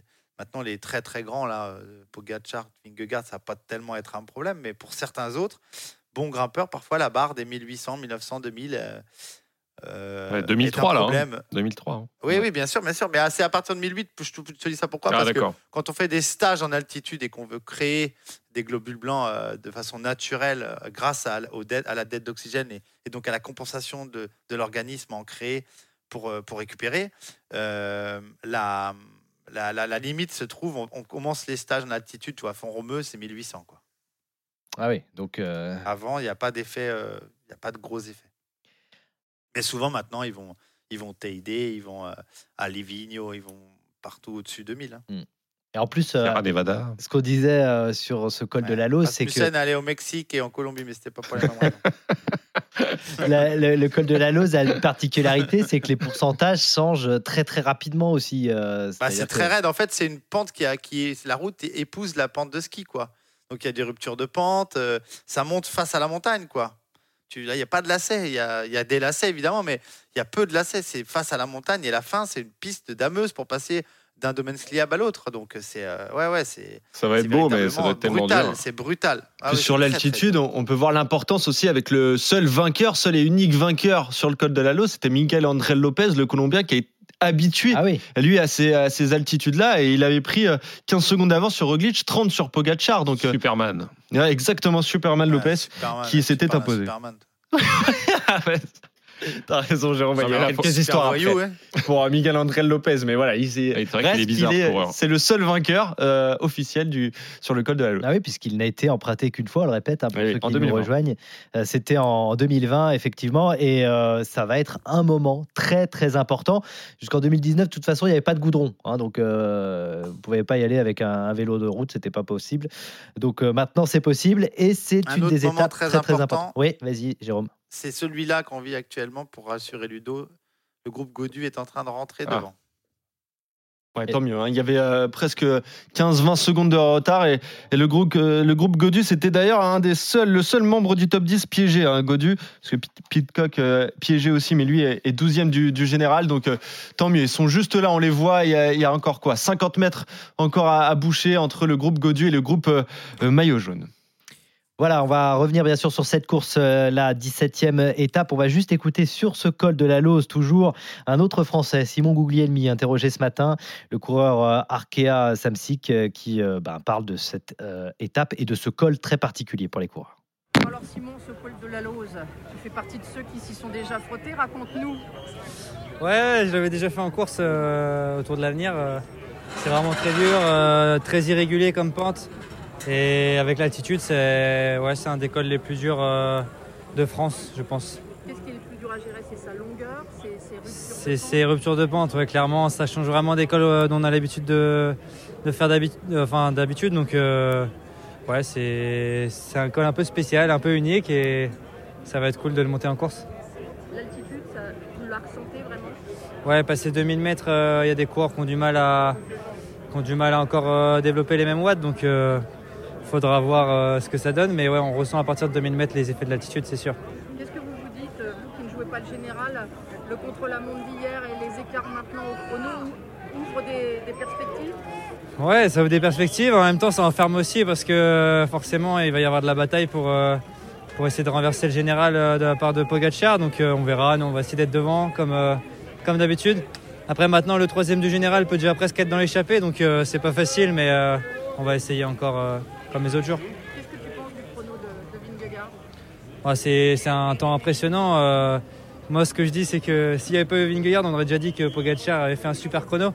Après, voilà, euh, je pense qu'il l'a bien préparé. Il a déjà fait des super chronos. L'année dernière, on l'a vu sur la dernière étape du tour. Donc, euh, voilà, très beau chrono. Et nous, on a fait ce qu'on pouvait derrière.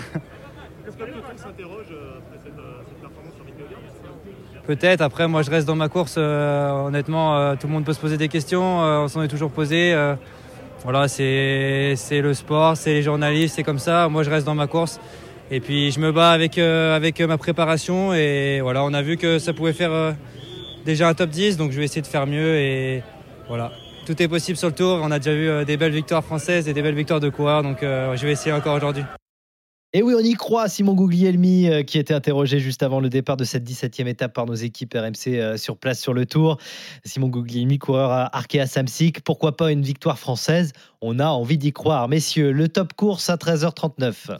RMC 100% route, top course.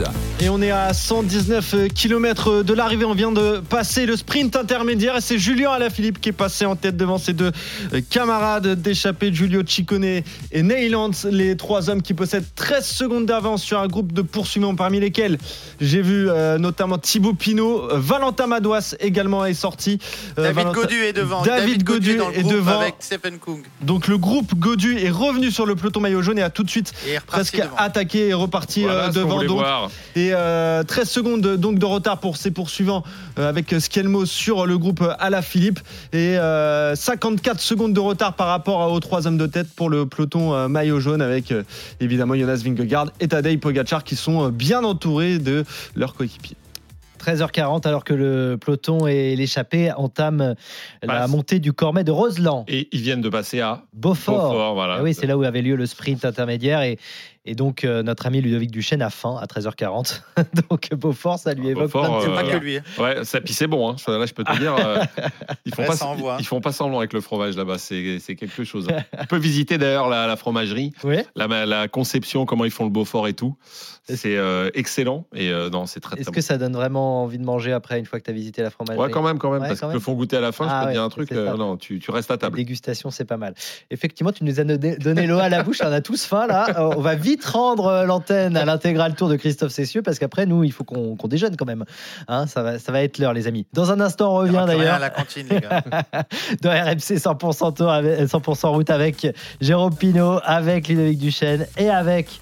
Johan Bredov, bien sûr, avec vous au 32-16 touche 9, puisque dans un instant, on va pronostiquer votre favori pour cette étape qui est partie et bien partie et que l'on suit en direct et en intégralité sur la radio digitale. À tout de suite.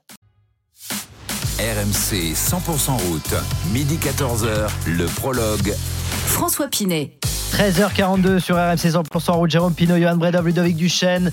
On a une étape magnifique qui est partie depuis euh, midi 30. Ça fait plus d'une heure que les coureurs sont partis de Saint-Gervais-Mont-Blanc. Ils vont aller jusqu'à Courchevel à suivre en direct et en intégralité cette étape, bien sûr, avec l'intégral tour des 14h. Christophe Cessieux et toute sa bande. Et puis nous, on se retrouvera à partir de 18h, 18h, 19h, la libre antenne de RMC 100% route avec euh, Jérôme Pinot, avec Ludovic Duchesne et avec vous au 32-16 touche 9. N'hésitez pas à nous appeler, à nous rejoindre. Il y a des magnifiques cadeaux à gagner pour débriefer l'étape. 32-16 touche 9 dès maintenant également pour pronostiquer avec nous euh, pour euh, savoir qui est votre favori pour cette étape. Et le meilleur pronostiqueur du tour eh bien, gagnera un vélo électrique pliable. Une étape du tour qui est partie avec euh, toujours des hommes en tête. Johan Bredov, on fait le compte avec toi. Ils sont 7 maintenant en tête à 117 km de l'arrivée. Julien Alaphilippe est toujours là. Giulio Ciccone qui est rejoint par son équipier, son coéquipier Mathias Skielmos. On a aussi euh, Jack Egg, Mulberger, Vermerck ou encore euh, Neylands qui sont euh, présents donc à, l'avant. Ils possèdent quelques secondes d'avance, quelques dizaines de secondes d'avance sur euh, un groupe, euh, un groupe de poursuivants, le groupe euh, qu'on va appeler euh, Bilbao. On a payé au Bilbao, donc Simon Yates, David Godu. Félix Gall ou Godu, si t'as envie, Jérôme, Thibaut Pinot est là, Guillaume Martin, quand même, non Valentin, Valentin Madouas. Bah, je te donne le, le- voilà, c'est le Tour de France qui m'a dit groupe Bilbao, j'ai suivi parce que Bilbao est le mieux classé au général, c'est pour ça. Mais oui, groupe Godu, on va l'appeler groupe Godu. Ben O'Connor aussi est là. Stéphane Kung aussi, équipier de, de David Godu. Donc euh, David Godu très bien entouré donc pour, euh, pour cette étape. Mais euh, cet homme à l'avant, dont Julien Alaphilippe. Il y a du beau monde pour euh, la montée du Cormet de Roseland, donc la deuxième difficulté du jour pour les euh, coureurs. Comment tu euh, perçois ce début d'étape, euh, Jérôme? Euh, Est-ce qu'il y a déjà des petites choses qui euh, se dégagent pour toi qu'on peut, qu'on peut décrire? Bah déjà que tout le monde a envie d'aller à l'attaque, puisque quasiment au troisième du classement général, puisqu'on l'a vu tout à l'heure, euh, Adam Yates c'était devant euh, et il avait piégé Rodriguez, donc il va y avoir une belle bataille. Il y a des groupes super bien composés, puis il n'y a pas d'écart, puisque derrière, alors c'est Christophe Laporte qui ramène à la raison euh, un groupe formé de beaucoup de grimpeurs. Christophe Laporte est, est en, est en bonne forme. Et puis devant, euh, Ciccone est digne de son maillot. On voit le maillot à poids à l'attaque tous les jours parce qu'il veut le défendre et ça c'est chouette. Il y a un très très beau groupe devant. Il y a un très beau groupe de contre, mais malheureusement, je crois que Jumbo Visma Bah a oui, peut-être envie aussi de gagner aujourd'hui. Donc euh, bah, ça roule très fort dans tout- de- dans- à tous les niveaux de la course. Euh, et ça nous promet une très très belle, une très très belle partie, euh, deuxième partie d'étape. Oui, c'est ça qui est à noter évidemment, c'est que Jumbo roule hein, devant et évidemment fait, fait le travail. C'était pas forcément euh, ce qu'on attendait. Ouais, ils sont en train de, de prendre la course pour la calmer, je pense quand même. D'accord.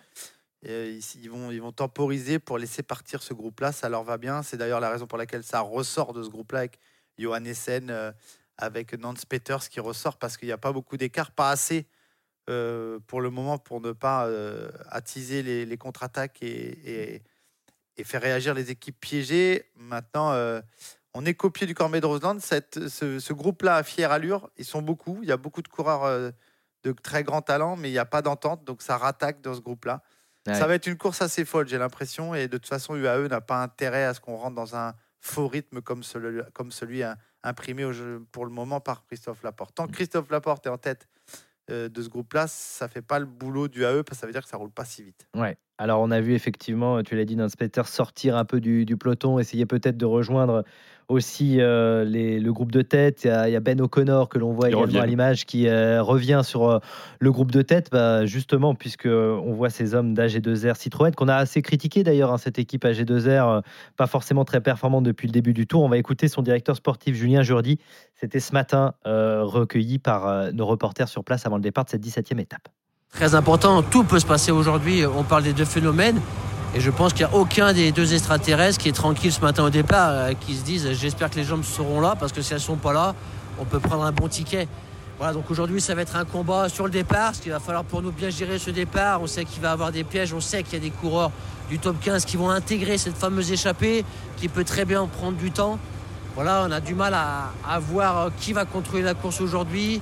Jumbo va sûrement être sur la défensive. Est-ce que UAE aura, la capacité collective à contrôler la course qui peut vite être assez folle? Donc il va falloir faire un bon départ, notamment avec Félix, de bien observer nos adversaires.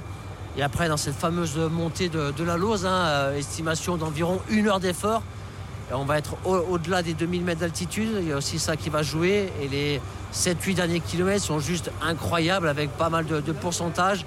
Des ruptures de pente régulières aussi qui vont faire mal aux jambes. Voilà, et puis après une descente, il va avoir, avoir pardon, une grande lucidité technique et après affronter ce, mur avec des pourcentages de 15-20% à l'arrivée. Donc voilà, donc tous les scénarios sont envisageables aujourd'hui. Il peut y avoir des retournements de situation euh, assez, improbables euh, dans les 20, 15, 10, 5 derniers kilomètres. Voilà, donc à nous, à nous personnellement, pour Agilien Citroën d'être fort, bien entourer Félix Gall, d'avoir la bonne lucidité sur les premiers kilomètres, en espérant que les jambes soient là, que le mental soit là pour faire une belle étape et conforter notre, top 10 avec Félix et pourquoi pas jouer un rôle dans l'étape. Julien Jordi, donc le DS, directeur sportif euh, d'AG2R euh, Citroën, qui parle de Félix, Félix Gall, qui est le mieux placé dans son équipe. hein. Ils avaient misé sur Ben O'Connor, mais devant la défaillance de leur leader, Félix Gall s'est révélé l'Autrichien, qui est dixième, hein, c'est ça, du classement général. C'est bien O'Connor qui est devant aujourd'hui. Ouais, voilà, O'Connor qui est devant, il a dit, hein, il avait aussi peut-être joué des coups. On avait aussi Simon Guglielmi qu'on a entendu il y a pas, il n'y a pas si longtemps euh, dans l'émission, bah, partir et tenter sa chance. Effectivement, il y a, il y a pas mal de coureurs qui essayent de s'échapper encore un petit peu. On va faire un point sur la course à 13h49 exactement avec toi, Johan. RMC 100% route, top course. Avec donc euh, une dizaine d'hommes à, à l'avant, je crois qu'ils sont euh, 10 exactement, avec euh, Julien Alaphilippe, Ciccone, Skielmos, Neylands, Mulberger, Vermerck ou encore euh, O'Connor qui vient de rejoindre le groupe de tête. Il possède 16 secondes d'avance sur euh, le groupe Godu, qu'on va appeler le groupe Godu, euh, cher Jérôme Pinault, et euh, 47 secondes d'avance sur le groupe euh, Maillot Jaune avec euh, Jonas Vingegaard qui... Parti euh, derrière les garçons. Ouais, c'est reparti derrière avec la Jumbo qui roule. Jonas Vingegaard est là, Tadej Pogacar aussi entouré de, quelques équipiers. Mais voilà, beaucoup de mouvements. On est à 16,8 km du sommet du, du Cormet de, de Roseland. Donc voilà, énormément de mouvements dans ce début de course. Encore 115 km à parcourir donc dans cette, euh, dans cette étape. 13h49 et on suit évidemment cette étape de très très près, cette 17e étape. Jérôme, tu voulais ajouter quelque chose peut-être là sur ce que tu voyais? Bah, deux choses. Johan Essen est en train de rentrer à l'avant en termes d'un très très bel effort. Le coureur, le jeune coureur de l'équipe Uno X qui va rentrer devant, qui va compléter le groupe à la Philippe. Et surtout, il y a un groupe de compte qui s'est constitué entre le groupe Goudu et le groupe Maillot Jaune. Il est composé bah, simplement euh, de quatre coureurs, deux de la Jumbo, deux de UAE, Tige Benot et Kelderman, et Marc Solaire et Rafa Machka. Ça nous euh, donne euh, l'impression et ça nous augure d'une grande manœuvre du côté de l'équipe de Tadej Pogacar. On joue football total pour UAE et Catenaccio pour la Jumbo Visma. Ouais, la Jumbo qui se laisse pas avoir du coup, puisqu'ils mettent, Ah, euh, non, ils non, suivent ça aussi. défend bien, ça défend bien, ça Ils suivent défend aussi bien. les équipes Bah oui, voilà, évidemment. de Pogacar et c'est vrai que ces quatre là. Pour tout te dire, Jérôme, je savais pas s'ils étaient devant ou derrière. Moi, j'avais pas, j'avais pas tout compris. Et s'ils sont devant, c'est. Ah le- ouais, peu- alors j'ai vu. Non, je pense qu'ils sont devant. hein. Ouais, ils sont devant, d'accord. C'est drôle. là, non, peut-être pas, non. Peut-être Bah, pas quand même. serait- Non, non, je pense qu'ils sont devant. je pense ouais. qu'ils sont devant. C'est assez logique. Tout à l'heure, ils ont fait cet effort-là pour rejoindre ce groupe de devant. Là, je ne vois pas Rafa Machka être distancé alors qu'il a fait un super ouais, bien sûr. Ça veut dire qu'il va se passer des choses. Ils sont en train de rentrer dans le groupe Godu, tout simplement. Et c'est Madouas qui est en train d'imprimer un, groupe, un gros tempo dans ce groupe-là. Euh, je pense qu'ils vont vite être revenus dans ce groupe-là pour jouer les troubles faits. Le Cormet de Roseland va être la clé. hein, va être la clé. Le Cornet, le Cormet de Roseland, c'est ce col là qu'ils sont en train de, qu'on est en train de bien sûr, grimper, là, voilà, ouais. de grimper. Effectivement, ça va être la clé. Pourquoi tu dis que ça va être la clé? Parce qu'il faut isoler un certain nombre de coureurs et d'équipiers de, de jumbo si on veut des grandes manœuvres et si on veut se retrouver à one-to-one dans le col de la Mm. Louse concernant les, concernant les grands. Donc c'est dans ce col-là qu'il va falloir euh, imprimer un gros tempo et, et jouer les premières, euh, abattre les premières cartes. Et, et c'est logiquement qu'on voit euh, deux coureurs de UAE qui sont distancés et qui ont attaqué dans ce groupe-là Mm. parce que les manœuvres vont déjà avoir lieu là. Il va falloir isoler euh, euh, un maximum Jonas Vingegaard euh, pour, euh, pour l'user et pour essayer de tenter des choses en solo sur le final. J'aime bien. Il n'y a, qu'en solo qu'il y arrivera. Ouais, j'aime bien ton, ton image euh, football total contre Catenaccio. Donc j'ai l'impression que c'est un marquage individuel du coup. Ah oui, hein, là, ce que que le marquage fait- ce que. Jumbo. Clairement ça, sur le marquage hein à- la culotte. Ça, Ok, c'est ça. c'est ça. Ok, on a bien compris la, Défense, la défense. défense. Ok. Et Vingegaard qui garde, euh, qui garde son petit Sepkus bien à côté, hein, bien au chaud, bien à côté de lui. alors, oui, bah que, alors que alors que le, l'ange gardien Adam. Pogacar, on- non, ouais, Maïka, Ouais. ouais. Maïka est devant. Ah oui, Maïka Devant, est devant. Oui, mais Adam Yates, euh, il va avoir son rôle à jouer aussi, non? Normalement, oui. Ah oui, Normalement, oui, c'est- Bah, oui, il joue le troisième. Normalement, c'est- il est c'est- troisième du général. c'est que contre. Adam Yates. Ouais, voilà, c'est c'est ça la partie d'échec là qui est, qui est lancée. C'est là où il s'était révélé, Sepkus. hein. C'est sur le col de la Lose où il avait imprimé un rythme Ah d'enfer pour. Primoz Roglic. Il avait pris quelques mètres d'avance et Mikel André Lopez avait justement réagi à, à ce moment-là, au moment où, où l'Américain euh, pouvait aller euh, viser la, la- la victoire euh, d'étape parce que Roglic l'a- l'avait laissé. Mais euh, c'est là où on, on- on a euh, connu et reconnu le travail d'équipier de, de Sepkus. ouais. 13h53, c'est le moment des pronos. Les pronos, on va pronostiquer évidemment sur cette 17e étape. Vos favoris. RMC 100% route, les pronos. Les favoris avec, euh, vous le savez, euh, le principe pour euh, vous au 32-16 touche 9, vous nous rejoignez. Il y a un super cadeau à gagner hein, au meilleur pronostiqueur. On offre un vélo électrique pliable tout simplement. Et on est avec un vainqueur d'hier, Guillaume, est de nouveau avec nous. Salut Guillaume Bonjour François, bonjour à tous.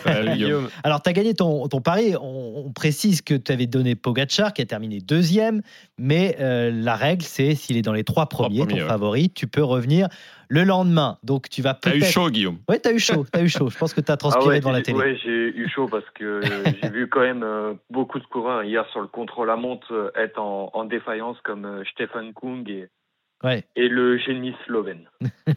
Le fameux génie slovène Pogachar. Qu'est-ce que tu vas nous sortir de ton chapeau, Guillaume, pour revenir demain?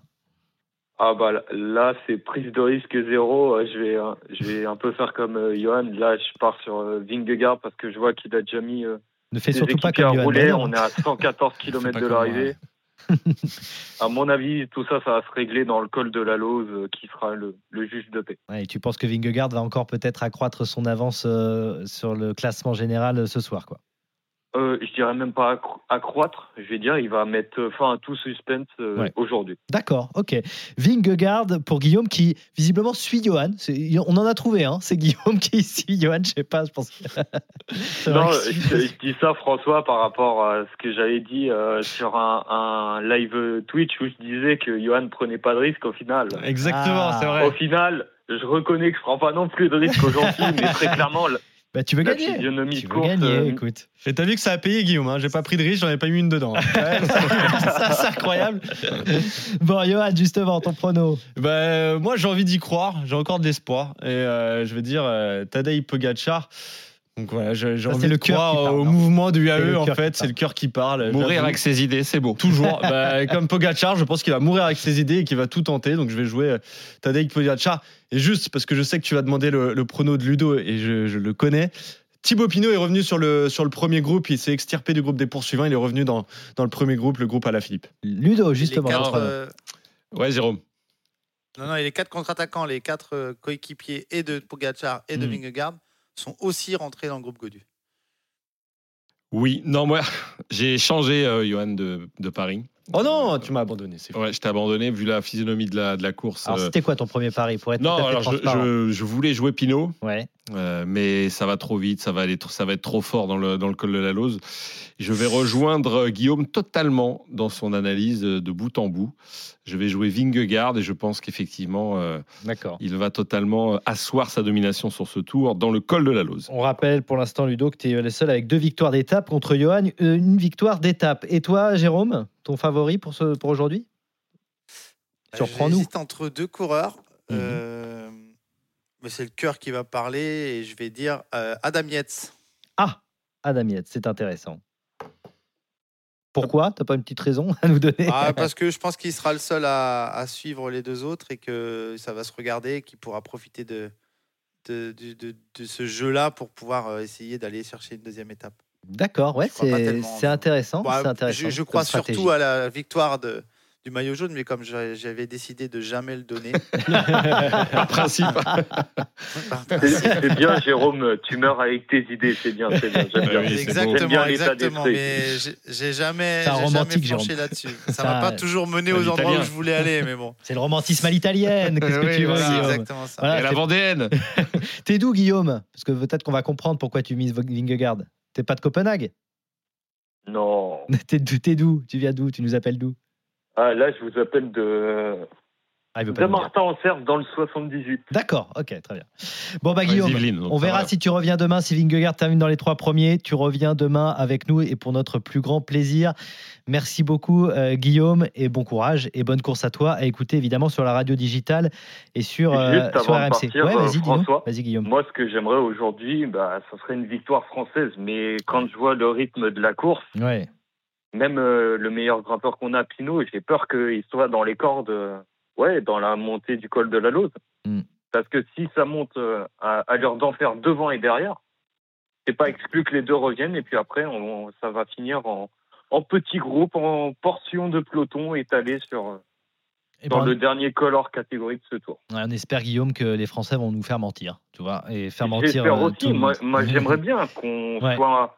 On est déjà un peu plus acteurs, c'est bien, on est en échappé, mais le problème, c'est que que ce soit la Total Energy ou toutes les équipes françaises, bah, on a l'impression qu'on est à des années-lumière de ce qui se fait de mieux euh, dans ce sport. Alors Guillaume, tu peux revenir aussi à 18h pour débriefer si tu veux euh, cette euh, 17e étape euh, du euh, Tour de France. Merci en tout cas à toi et tu reviens quand tu veux, on l'espère pour toi demain si Vingegaard, je l'ai dit, donc termine dans les trois premiers. Avant de nous quitter, de laisser la main à Christophe Cessieux et, et toute sa bande, Johan, un dernier point sur la course? Avec euh, un groupe de coureurs qui possède une minute euh, 20 secondes d'avance sur euh, le peloton euh, maillot jaune, parmi euh, lesquels on compte euh, Simon Yates, Félix Gall, Guillaume Martin, Thibaut Pinot, Chris Harper, euh, Kelderman. Et là, Kelderman et Tige Benoît, d'ailleurs, les coéquipiers de, de Jonas Vingegaard. On a également Ben O'Connor, Skielmos, Chicone. Énormément de, de coureurs donc à l'avant. Euh, donc euh, pour cette étape, 1 minute et 21 secondes d'avance pour tous ces hommes sur le peloton euh, maillot jaune emmené par la Jumbo. La Jumbo avec euh, Jonas Vingegaard qui est bien là. Tadej Pogacar n'est pas loin derrière. Merci beaucoup Johan, merci Jérôme, à tout à l'heure 18h-19h, Tout à la roue libre antenne d'RMC 100% route, merci Ludo, à tout à l'heure et tout de suite vous avez rendez-vous avec l'intégral tour